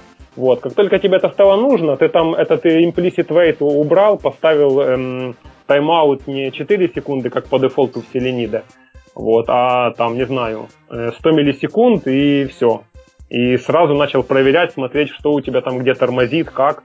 Раз посмотрел, раз поигрался с этими красными тестами, э, понял, э, какие эрии в приложении нуждаются в более пристальном внимании, и все, разобрался с ними, пофиксил и, и, и пошел дальше. Ну, да, я с, с обоими как бы соглашусь, мне не кажется, что ты, Яша, сейчас как-то противоречишь, да, то есть э, мы, значит, ну, я поддержу Андрея, Считаю, что при написании UI-тестов гораздо важнее вот эта вот быстрота и простота тестов, написания тестов, да. А то, что ты говоришь, это опять же как-то тоже поддерживает эту концепцию контекст-driven, да, то есть если ты можешь да, да, быстро и эффективно использовать тул для другой цели, то почему бы тебе его не использовать? То есть нет никаких таких э, best или worst practice, которые тебе запрещают именно в конкретной ситуации, если ты можешь Э, значит, переключить селенида на э, провер... режим проверки, а что у нас Аякс, что у нас э, не Аякс, там, в несколько кликов, почему тебе этого не сделать. Но это не должно быть основной главной целью. Вот так. Ну, так и есть, да, как дополнение. Да. Вполне а какой профит от того, Аякс у вас там, не Аякс? Ну что вам это? Просто ощущение того, что ты знаешь, как оно работает? Или? Отличный вопрос. Ну, я просто о чем? Я вот, я там был в очереди, да. Э, это то, о чем я ездил на Selenium Camp с своим докладом, и вот та статья, которую писал Groovy, странички с, э, с селенидом, да, то есть есть в Groovy отличный фреймворк JEP. Но там вот есть недостаток, э, нужно ждать определенных элементов, то есть ты ставишь wait for и какой-то элемент. И меня это очень сильно раздражало, из-за этого мне нравится селенида, что ты тебе не важно там Ajax, не Ajax, ты знаешь, что у тебя есть тайм-аут 10 секунд, в течение которых, если элемента нету, то ты там вылетаешь по эксепшену и дальше сиди разбирайся, почему так произошло, да? Зачем мне задумываться, а я... Я могу ответить, да. Я могу ответить, то есть это не то, чтобы тебе это обязательно задумываться, но я исхожу вот из моей концепции тестирования как э, подача информации, да, подача информации там, специально обученными людьми в специальном, ну то есть в удобном формате правильным людям в нужное время, да. И вот в том числе Э, допустим, такая информация, как вот у нас по идее все должно быть на Аяксе, на Аджаксе, и э, ну, какие-то места почему-то нет, она это не обязательно э, приведет к тому, что мы там найдем какие-то баги сразу же, да, но это возможно повод задуматься в любом случае, там, допустим, у архитектора или у менеджера проекта спросить разработчиков, окей, вот так вот получилось, да, Э, это вообще правильно? Или вы там просто кое-что вы забыли подключить какой-то какой-то стандартный там, не знаю, элемент фреймворка, да, и мы потенциально оставим там дырочку, которая может быть, э, которая может потом в продакшене привести к каким-то проблемам, которые мы потом долго не сможем понять, почему они возникают. Понимаете? Ну, то есть такая вот, на мой взгляд, довольно типичная ситуация, когда оставляют какие-то такие дырки, да, то есть, ну, э, как-то делают там quick and dirty решение, которое, в принципе, работает, вот, но не является стандартом. И, ну, и в тестировании там не всегда сложно, э, не всегда просто э, воспроизвести ошибку, которая может при этом возникнуть. Зато потом будет экстремально сложно, когда, допустим, у вас в продакшн будет одновременно многие тысячи юзеров пользоваться, и такие эта ошибка будет на том месте спровоцирована, э, именно локализировать это место, потому что оно вот написано там как-то не так, как другие места. Вот. И поэтому такая информация, я считаю, в принципе, может быть полезна. Я не хочу сказать, что я всегда так делаю, но... Да, но ведь это не задача автотестов находить Аякс там у вас или нет. Не задача автотестов, да. Находить, что форма сабмитится и данные улетают. А там задача тестировщика э, давать полез... информация, которая может быть полезна. Эта информация может быть полезной, значит, это информация, которая может быть тестировщик. Если тестировщик работает в области, в том числе в области автотестов, и может использовать тул для того, чтобы эту информацию добыть, почему бы и нет? Да-да, все в контексте. Да в здравом смысле. Можем использовать и быстро. Круто да. используем. Не можем, да. не используем. Нет, ну, на мой взгляд, тут очень важно быть осторожным с тем, что понимать, какая цена за это. Если это абсолютно бесплатно, просто вот лежит на блюдечке, конечно, бери, используй. Но, как правило, за это есть цена. Ну, там тесты становятся медленнее, менее стабильными и так далее. И в этом случае, ну, come on, нужно быть очень осторожным. Причем да, эта да. цена, цена может быть даже не очевидны сразу. То есть, может, тебе сейчас кажется, что это готово. Но когда начнешь использовать, начнет всплывать потихонечку. Да вы начнете докрутишь, здесь, здесь докрутишь там, здесь что-то допилишь, там у тебя медленнее станет. А ты даже, может, уже и забудешь о том, с чего ты начиналось. Ради чего вообще начали так делать. Мы, ну, мы с, с этим согласны. Я считаю, что не противоречит. То есть это опять же вот это контекстное мышление, да, и то, что э, простота может быть кажущейся, это все включается. Да.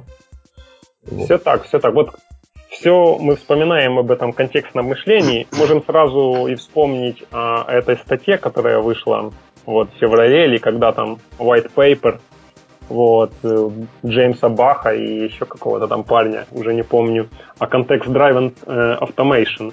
Вот, и она, э, кон, да, Context-Driven Automation. Вот там тоже поднимаются похожие темы, и также поднимается тема вот этого контроля, да, вот типа как, как может мыслить тестировщик, как Алексей вначале говорил, что эм, чтобы иметь больший контроль над тестированием, вот удобно э, вручную контролировать вот эти все вейты, чтобы лучше знать продукт и все такое.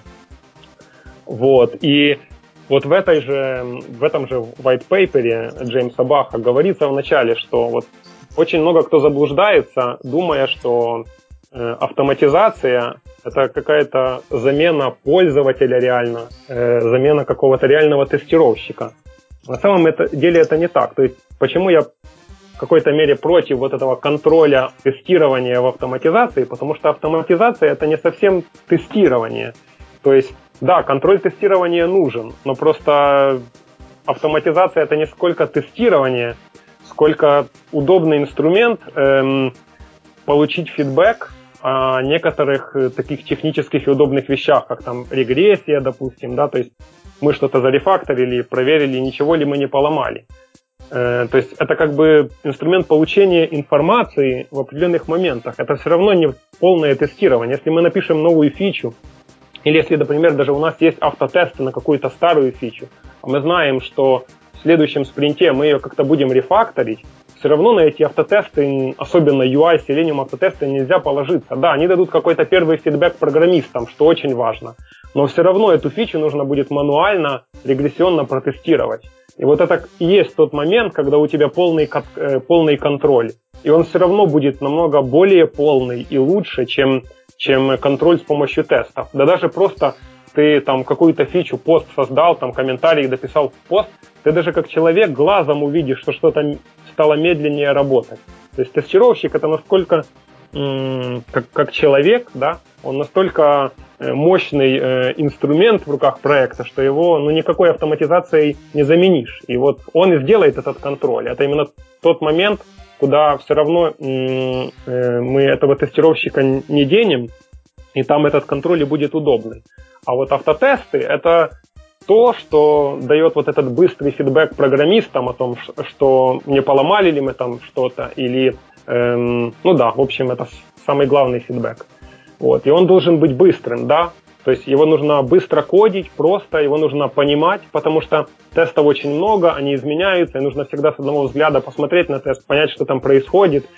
И если вот это все, вот всю эту простоту начинать разбавлять вот этим контролем, то она просто не будет работать. Она будет забирать больше времени, чем, не знаю, чем мануальщики регрессионно вручную все протестируют. Угу. Да, я согласен. Значит, я сейчас как ведущий хочу заметить, что мы уже довольно долго сидим, но мне кажется, хорошо сидим. Вот. я все-таки предлагаю еще ответить на последние вопросы, потому что они, по сути дела, были внесены даже в заголовок. Ну, как вы уже поняли, мы тут не то, чтобы собирались ругались, на, ругаться на то, что, что круче Селениум или Селенида. Наше название выпуска было скорее, чтобы немножко, там, не знаю, маркетингово привлечь э, желающих э, послушать эту тему. Вот. Э, но все-таки такой принципиальный вопрос. Чего лучше начинать обучение начинающим? Selenium или вот какой-нибудь, ну, скажем, Селенида или селенидоподобный фреймворк? Что вы считаете? Можно я начну? То есть я знаю, что Яков, например, активно занимается обучением, и пусть он раскроет тему поподробнее, но я просто хочу сказать то, что у меня наболело. Э, я много раз слышал э, такие заявления, что люди говорят, ну нафиг все эти фреймворки, я лучше там изучу Selenium, потому что надо знать основы, если там что-то сломается, все равно придется туда лезть, и тем более все работодатели все равно, как правило, требуют Selenium я лучше вот залезу сразу в кишки, буду изучать их. Вот. И я сразу хочу сказать, что вот я, я вот категорически возмущен таким подходом. На мой взгляд, это категорически неправильно. Потому что э, это, опять же, нерациональное использование времени работодателя. То есть работодатель тебя нанимает для того, чтобы ты пришел и сделал задачу максимально эффективно, дешево и быстро, да? А если ты на рабочем месте начнешь ковырять Selenium, начнешь с помощью Selenium писать очередные неэффективные тесты, в очередной раз дописывать туда костыли, вейты, и обертки, все что угодно, это ты, конечно, может, ты станешь умнее благодаря этому, но работодатель тебе не за это платит. То есть моя позиция, используя на работе эффективные инструменты, а хочешь учить, хочешь лезть в кишки, пожалуйста, дома, ну или там, если работодатель выделяет время на обучение, ну вот, вот в это время и учи сколько хочешь. В принципе, это хорошо, конечно. Вот, но не, не, не, не в рабочее время. Вот моя позиция. Угу. Кто-нибудь хочет э, дополнить. Опровергнуть. Да, Опровергнуть. Хорошо, ну, дополнить. Да. Э, да, да. Давай я просто дополню. В общем, да, все так. Э, но, кстати, да, можно начать с э, небольшого опровержения. Вот я нашел такой, э, нашелся такой кишка любитель и говорю, да без проблем, я вот дома посижу, у меня говорят там новый фронтенд будут писать под веб через три месяца, я вот пока Selenium подучу, а там уже как нужно будет, займусь вашим Selenide. Вот, как-то так. Эм, то есть можно как бы обойти вот этот, э, Андрей, твой аргумент таким вот образом. Вот. Э, и я здесь просто добавлю свое дополнение, почему все-таки, да, типа, как я считаю, что лучше начинать с селенида, если речь идет о автоматизации. Речь просто в том, что когда вот тестировщики начинают, обычные мануальные тестировщики начинают учить автоматизацию, вот, вот с нуля, они и программирование начинают учить с нуля. И просто как бы учат программирование на примере автоматизации. И не знаю, может кто-то э, из наших слушателей учил в школе программирования, вот если вы вспомните, там его учили последовательно. То есть сначала учили э, там процедурное программирование, потом модульное программирование, потом объектно-ориентированное программирование. Все это не просто так, да, то есть вот эти подходы, они э, почему такие? Потому что идут от простого к сложному.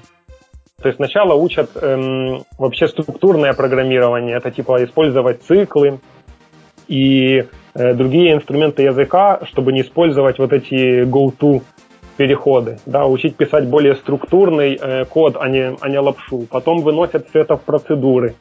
Потом эти процедуры выносят в отдельные файлы, модули.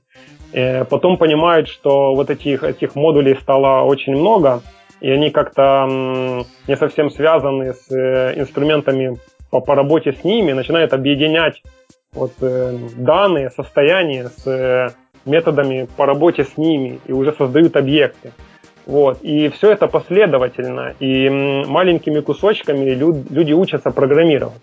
Вот то же самое можно сделать на примере автоматизации, но не с помощью Selenium, потому что Selenium он очень низкоуровневый, и он требует действительно глубоких знаний э, объектно-ориентированного программирования. Хотя это как бы на первый взгляд э, э, кажется, что не так, но но потом люди только на этом будут шишки набивать. И вот Селениды, он позволяет вот учить программирование именно так. Начинать с процедурного программирования, потом с модульного, и потом объектно-ориентированного, если нужно. То есть постепенно. Это просто более эффективный способ э, научиться автоматизации. И поэтому я считаю, что если вот именно в этом случае, когда человек, не знающий программирования, начинает его учить именно с целью автоматизировать, то лучше начинать с селенида.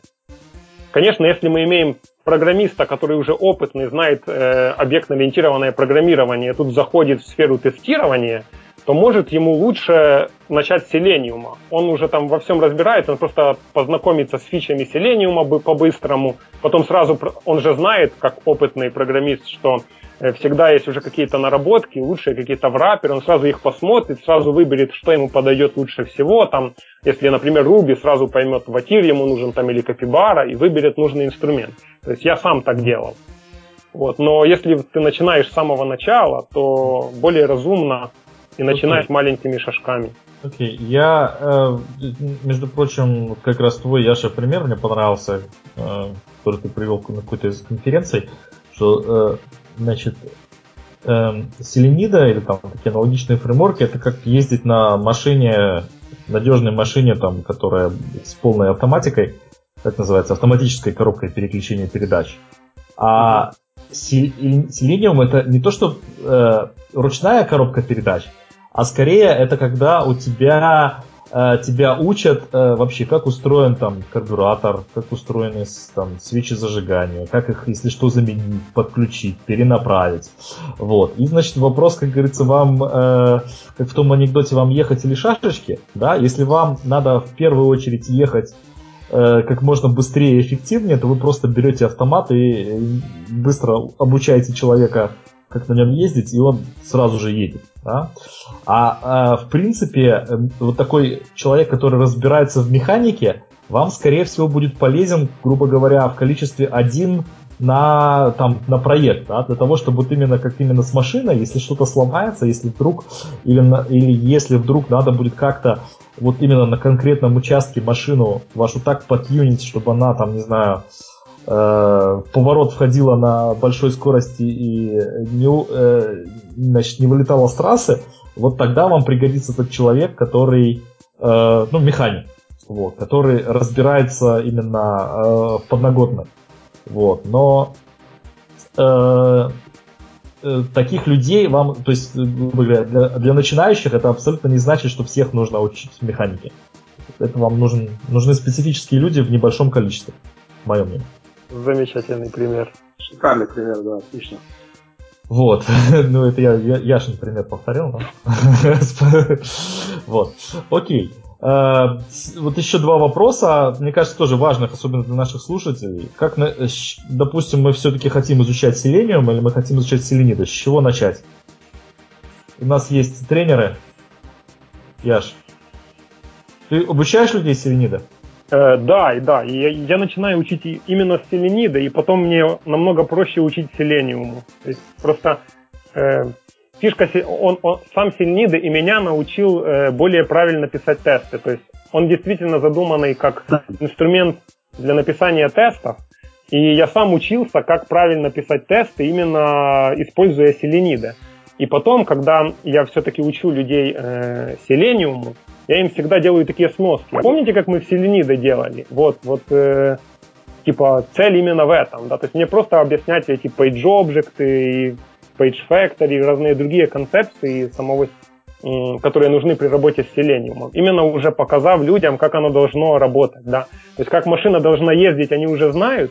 И вот теперь мы сейчас, в принципе, вопрос был не об этом, э, а вопрос именно вот э, с чего начинать изучение селенида. А, с чего Там начинать шаги. изучение селенида? Меня слышно, кстати, сейчас? Тебя, да. Замечательно, что-то скайп здесь э, показывает мне картинки разные. Э, с чего изучать? Да, очень просто. Зайти на сайт, там есть замечательное видео Андрея, 10 минут. Вот, э, можно посмотреть и как открыть там даже IDE, написать первый тест, почитать документацию. Просто может даже этого будет достаточно, да. Если этого будет недостаточно, тогда уже можно найти, например, мое видео, там, двухчасовое, и посмотреть то, что Андрей рассказывает, только э, прям разжевано и раз, разложено по полочкам. Вот, то есть на Ютубе сейчас очень много э, видео, очень много выступлений, то есть не только я или Андрей мы выступаем, и другие ребята рассказывают о Селенида. В принципе, начать можно из этого. Так, секундочку, у нас есть, кажется, техническая проблема. Я тут вижу некоторое количество звонков. Давайте проверим, кто у нас сейчас онлайн. Мне кажется, нас э, слушатели нас слышат, да? Э, значит, мы с Яшей, кто-нибудь кроме нас еще есть сейчас в этом, в этом звонке? Андрей на месте. Андрей на месте. Алексей? Да. Алексей, да, значит, только Сергей выпал, да? Значит, это все-таки Сергей нас немножко подглючивает. У нас на Ubuntu, которую он собрал непосредственно перед выпуском сам. Вот я шучу, пока его нету. Знаю, что, что мне не смогут возразить. Вот, но я надеюсь, что он, мы, мы его сейчас подключим. Окей, тогда если все есть, то пока просто продолжаем, кроме, кроме Сергея. Окей. Э, допустим, второй, второй вопрос, э, с чего начинать селению, вот именно к изучению, если мы, допустим, решили э, подноготную все-таки понять, как, э, с чего, с чего порекомендуете начинать? Ребята? Да, да, да, да. Или тут ну, никто да, не изучает Selenium? Ну, я честно не знаю. То есть, ну, как я вообще изучаю любые вещи, беру там Hello World программу, копирую себе, запускаю, вижу, работает, пытаюсь там дописывать какие-то кусочки. Ну, мне вот так нравится. Наверное, делаю вкус. Ага. Ну, есть курсы, наверное, какие-то неплохие, я вот чисто так думаю. Э, ну, конечно, то есть есть же известные легендарные курсы там Алексея Баракцева и того же, и Андрея Дзыни и так далее. Ну, там, угу. Николай Леменков, э, конференция Selenium Camp. То есть там все это прекрасно делается, да. Ну, единственное, что мне всегда было непонятно, да, я сейчас тоже, может, немножко потроллю. Вот там тренинг, там, например, там, Баранцев или Дзыни стоит, э, ой, точнее, длится два дня вот, например, населением кампе, мне всегда было непонятно, а что там такого можно учить два дня-то? Ну, вот просто непонятно. То есть это же, ну, вот за 10 минут можно открыл, запустил, работает. А, сложности, конечно, будут, когда вы начнете писать тесты в реальной жизни. Конечно, будут. Но, на мой взгляд, это такие сложности, которые за эти два часа тоже не изучить. Сложность скорее в том, как, как сервер правильно настроить, как договориться с разработчиками, какой API там понадобится и так далее. Все эти вещи, они скорее организационные, и там на двухдневном тренинге их все равно не, не научить. Вот, поэтому непонятно, что же там два дня учить. Ну, смотри, смотри, я, я немножко смотрел на какие-то из программ, там есть вещи, которые меня самого удивляют, типа там Selenium RC, история создания Selenium, Selenium IDE. Я, собственно, тоже не очень понимаю, зачем на это все тратить время, но там учат не только этому. Э, и обычно даже в самой программе этого нет. Учат э, программированию, самому, самому программированию. Обычно же кто ходит на эти тренинги? Ну, ребята, которые вообще не программировали, да. И их учат вот базовому рефакторингу, выносить в процедуры, методы, каким образом выносить, когда выносить, создавать ли переменные, не создавать ли, когда. То есть это по сути просто э, семинар по программированию, э, но на примере Selenium. Как-то так. Вот именно поэтому вот так долго все занимает. А, ну это, это понятно, да. Это понятно. Вот, и может быть, твой аргумент о том, что все это все равно за два дня не выучишь, эм, ну да, скорее всего так. Это просто как такой, типа, эм, не знаю, глоток адреналина зашел, там тебе кучу-кучу всего навалили, а потом ты уже начинаешь доходить со временем и сам разбираться. Как-то так, типа. Вот. Э, и... Ребят, да-да. Окей. У нас тут, знаете, рубрика «Плач Ярославна» есть такая хорошая, да? Можно просто плакаться в прямом эфире, потому что скайп творит такие чудеса. Вот у нас Сергей потерялся, я даже не, э, не знаю, как ему помочь, потому что э, вот я вижу, что нас и слышно, и что все запись идет, а тот э, скайп, который всем звонил, показывает, что мы вообще сейчас не в звонке. Вот, я не знаю, как, что, что сделал Microsoft Skype со Skype, но он как-то заработает совсем, совсем ненадежно. Вот. Ладно, давайте, ребята, закругляться с главной темой и про... пройдем тогда немножечко по новостям, сказать, расслабленно по нашим рубрикам. Да? Мы, может быть, даже немножко сокращенно это сделаем, потому что э, можем еще тоже долго, я думаю, рассказывать, чтобы мы за два часа не переходили.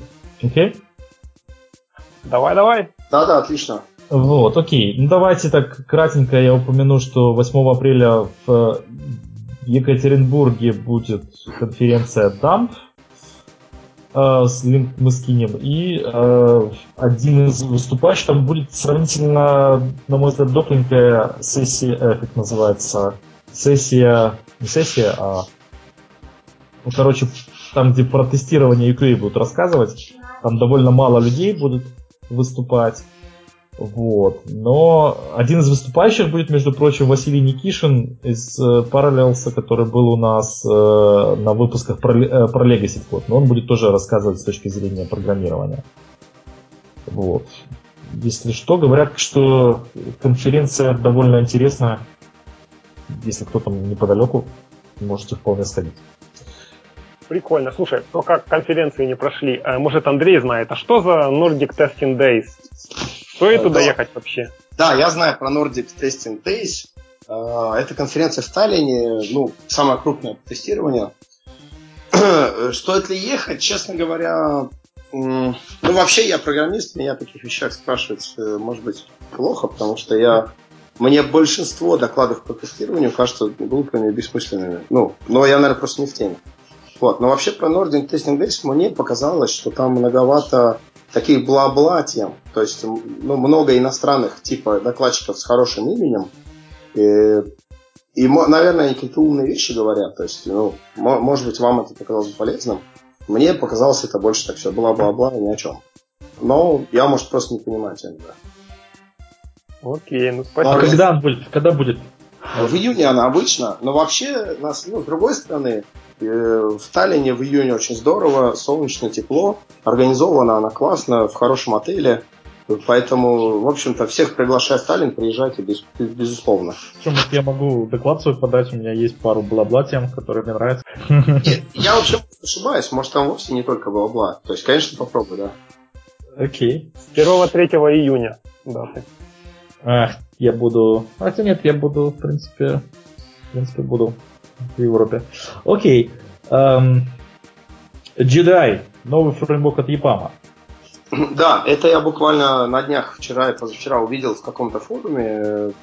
Вот, я просто сбросил сюда ссылку, потому что меня удивил, удивило, а зачем еще один? Давай я в чат ее тоже сброшу. Э, меня удивило, зачем еще один. По, по первому взгляду он очень похож на то же самое, что есть в HTML Elements. Ну и by the way, Selenit то же самое умеет делать. Э, вот, поэтому зачем нужно еще один, непонятно. Ну вот авторы вроде как сказали, что он умеет больше и якобы там удобнее и проще. Вот я скинул ссылку на презентацию, где сказано, что вот там даже где-то есть слайды сравнения с HTML Elements. Вот. Я сделаю небольшой спойлер.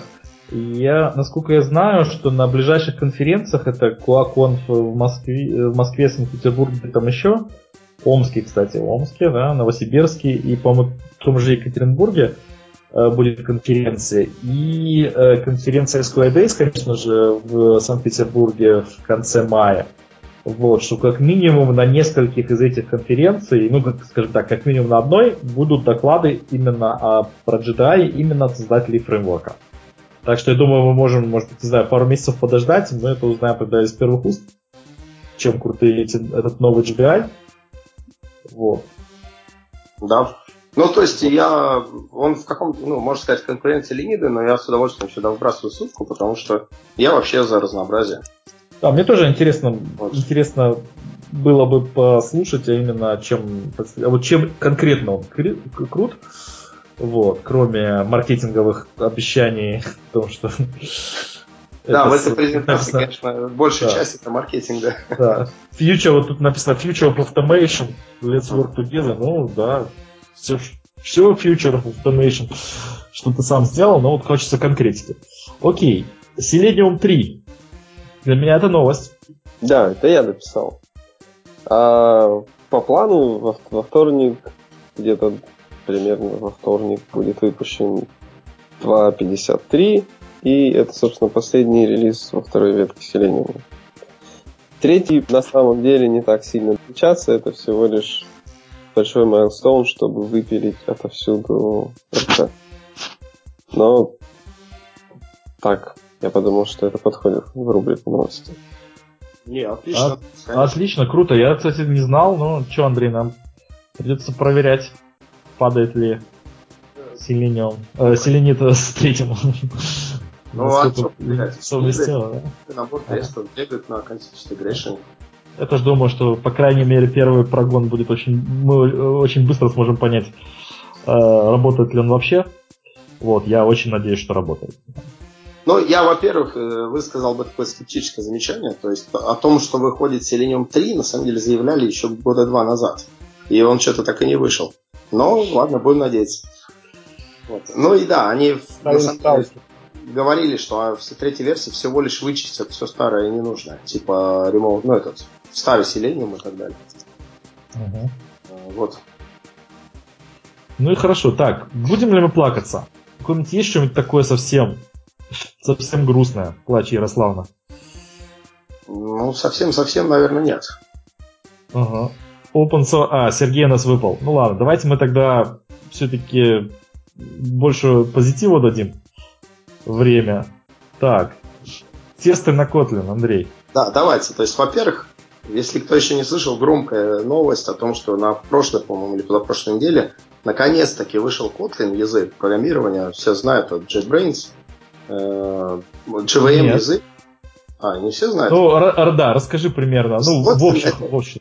Э, Kotlin это новый язык программирования, JV, из семейства JVM. То есть он бегает на Java виртуальной машине. То есть так же, как Groovy, Scala, ну, что там еще было, Clojure, вот, и так далее. Вышел Kotlin. Э, его выпустила российская питерская компания JetBrains. Вот. Забавно тоже имя. Котлин это остров рядом с Питером. Ну, он, по-моему, по-русски называется Кронштадт, если не ошибаюсь. Э, ну, в общем, забавно, что Java названа как остров, да, и многие другие вещи в open source названы как острова. А вот ребята из Питера назвали в честь Питерского острова. Ну, здорово, молодцы. Вот. Вообще Kotlin разрабатывали очень долго, то есть впервые о нем делали доклады аж 5 лет назад уже. Вот, и говорили, вот-вот выпустим. В итоге это заняло 5 лет, но в итоге сделали.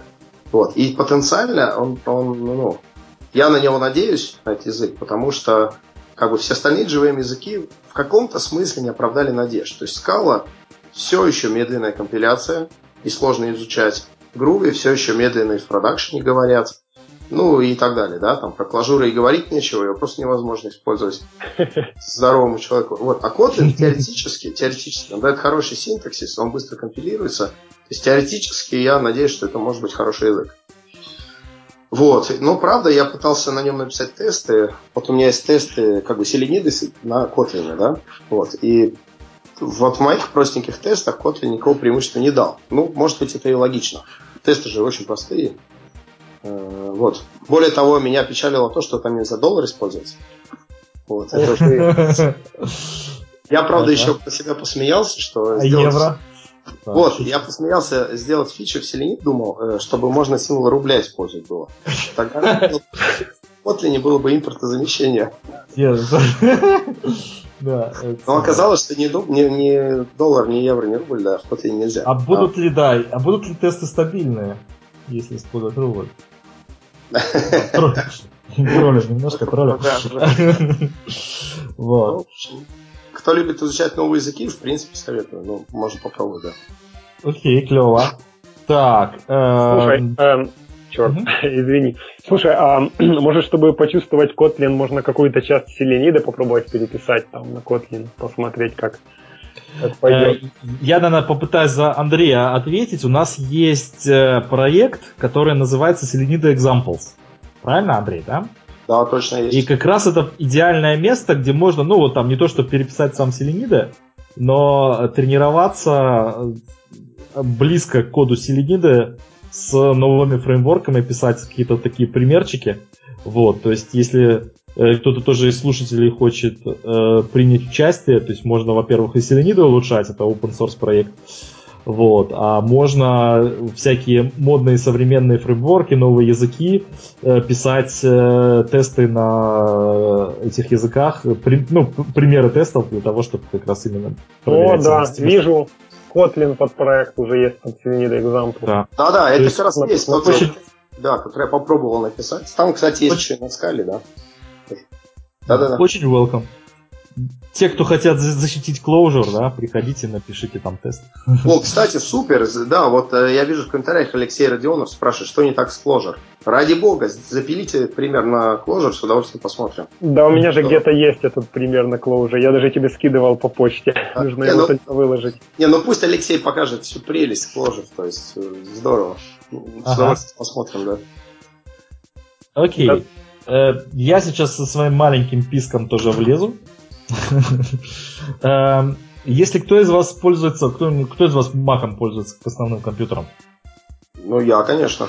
Один. Ну, хотя бы как минимум один есть, он может поймут мою боль, которая была долгие годы.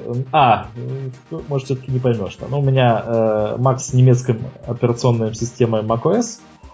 И, соответственно, большинство программ, э, у которых есть локализация, они в Маке так устроены так, что э, как называется, тоже наверное, традиция, вот, что они автоматически выбирают тот язык, который у тебя э, системный, вот, и тебя принудительно локализируют, вот в моем случае, на немецком, да, я ничего не имею против немецкого языка, я его хорошо знаю, но проблема в том, что не все э, э, переводчики, не все локализаторы делают э, успешные переводы на разные языки, в том числе на немецкий, поэтому иногда, когда начинаешь смотреть на меню, то э, становится немножечко, ну, иногда смешно, иногда страшно, вот, э, и в том, э, в, и в том числе, если вы там работаете, например, со сложными какими-то дорогими э, тулами, то, естественно, поддержку проще искать, когда у тебя какая-то функция там не работает, или ты что хочешь найти на английском языке, потому что на нем наибольшее количество постов там на Stack, на Stack Overflow и прочих сайтов. Вот. И недавно я нашел прогу, которая позволяет просто переключать для конкретного приложения язык на, ну, в принципе, даже на тот, на который ты хочешь. То есть, если язык поддерживает несколько э, локализаций, то программа Language Switcher, э, ссылка будет э, скинута сейчас в чат. Я уже скинул. Э, да, спасибо. вот, э, позволяет, я действительно проверил, действительно все работает, может, я поставил наконец-то Word, там, например, английский и счастлив. Круто. У кого те же проблемы, рекомендую. Вот. Андрей, а, опять а, же, да. GitRM? GitRM, да. То есть, может быть, все уже в курсе, я один не знал, но вот я недавно для себя открыл Gitter. Это такой сервис GitRM. Это чат для GitHub. То есть э, фишка в том, что раньше я никогда не, не знал, как связаться с автором какого-нибудь там фреймворка на GitHub, да?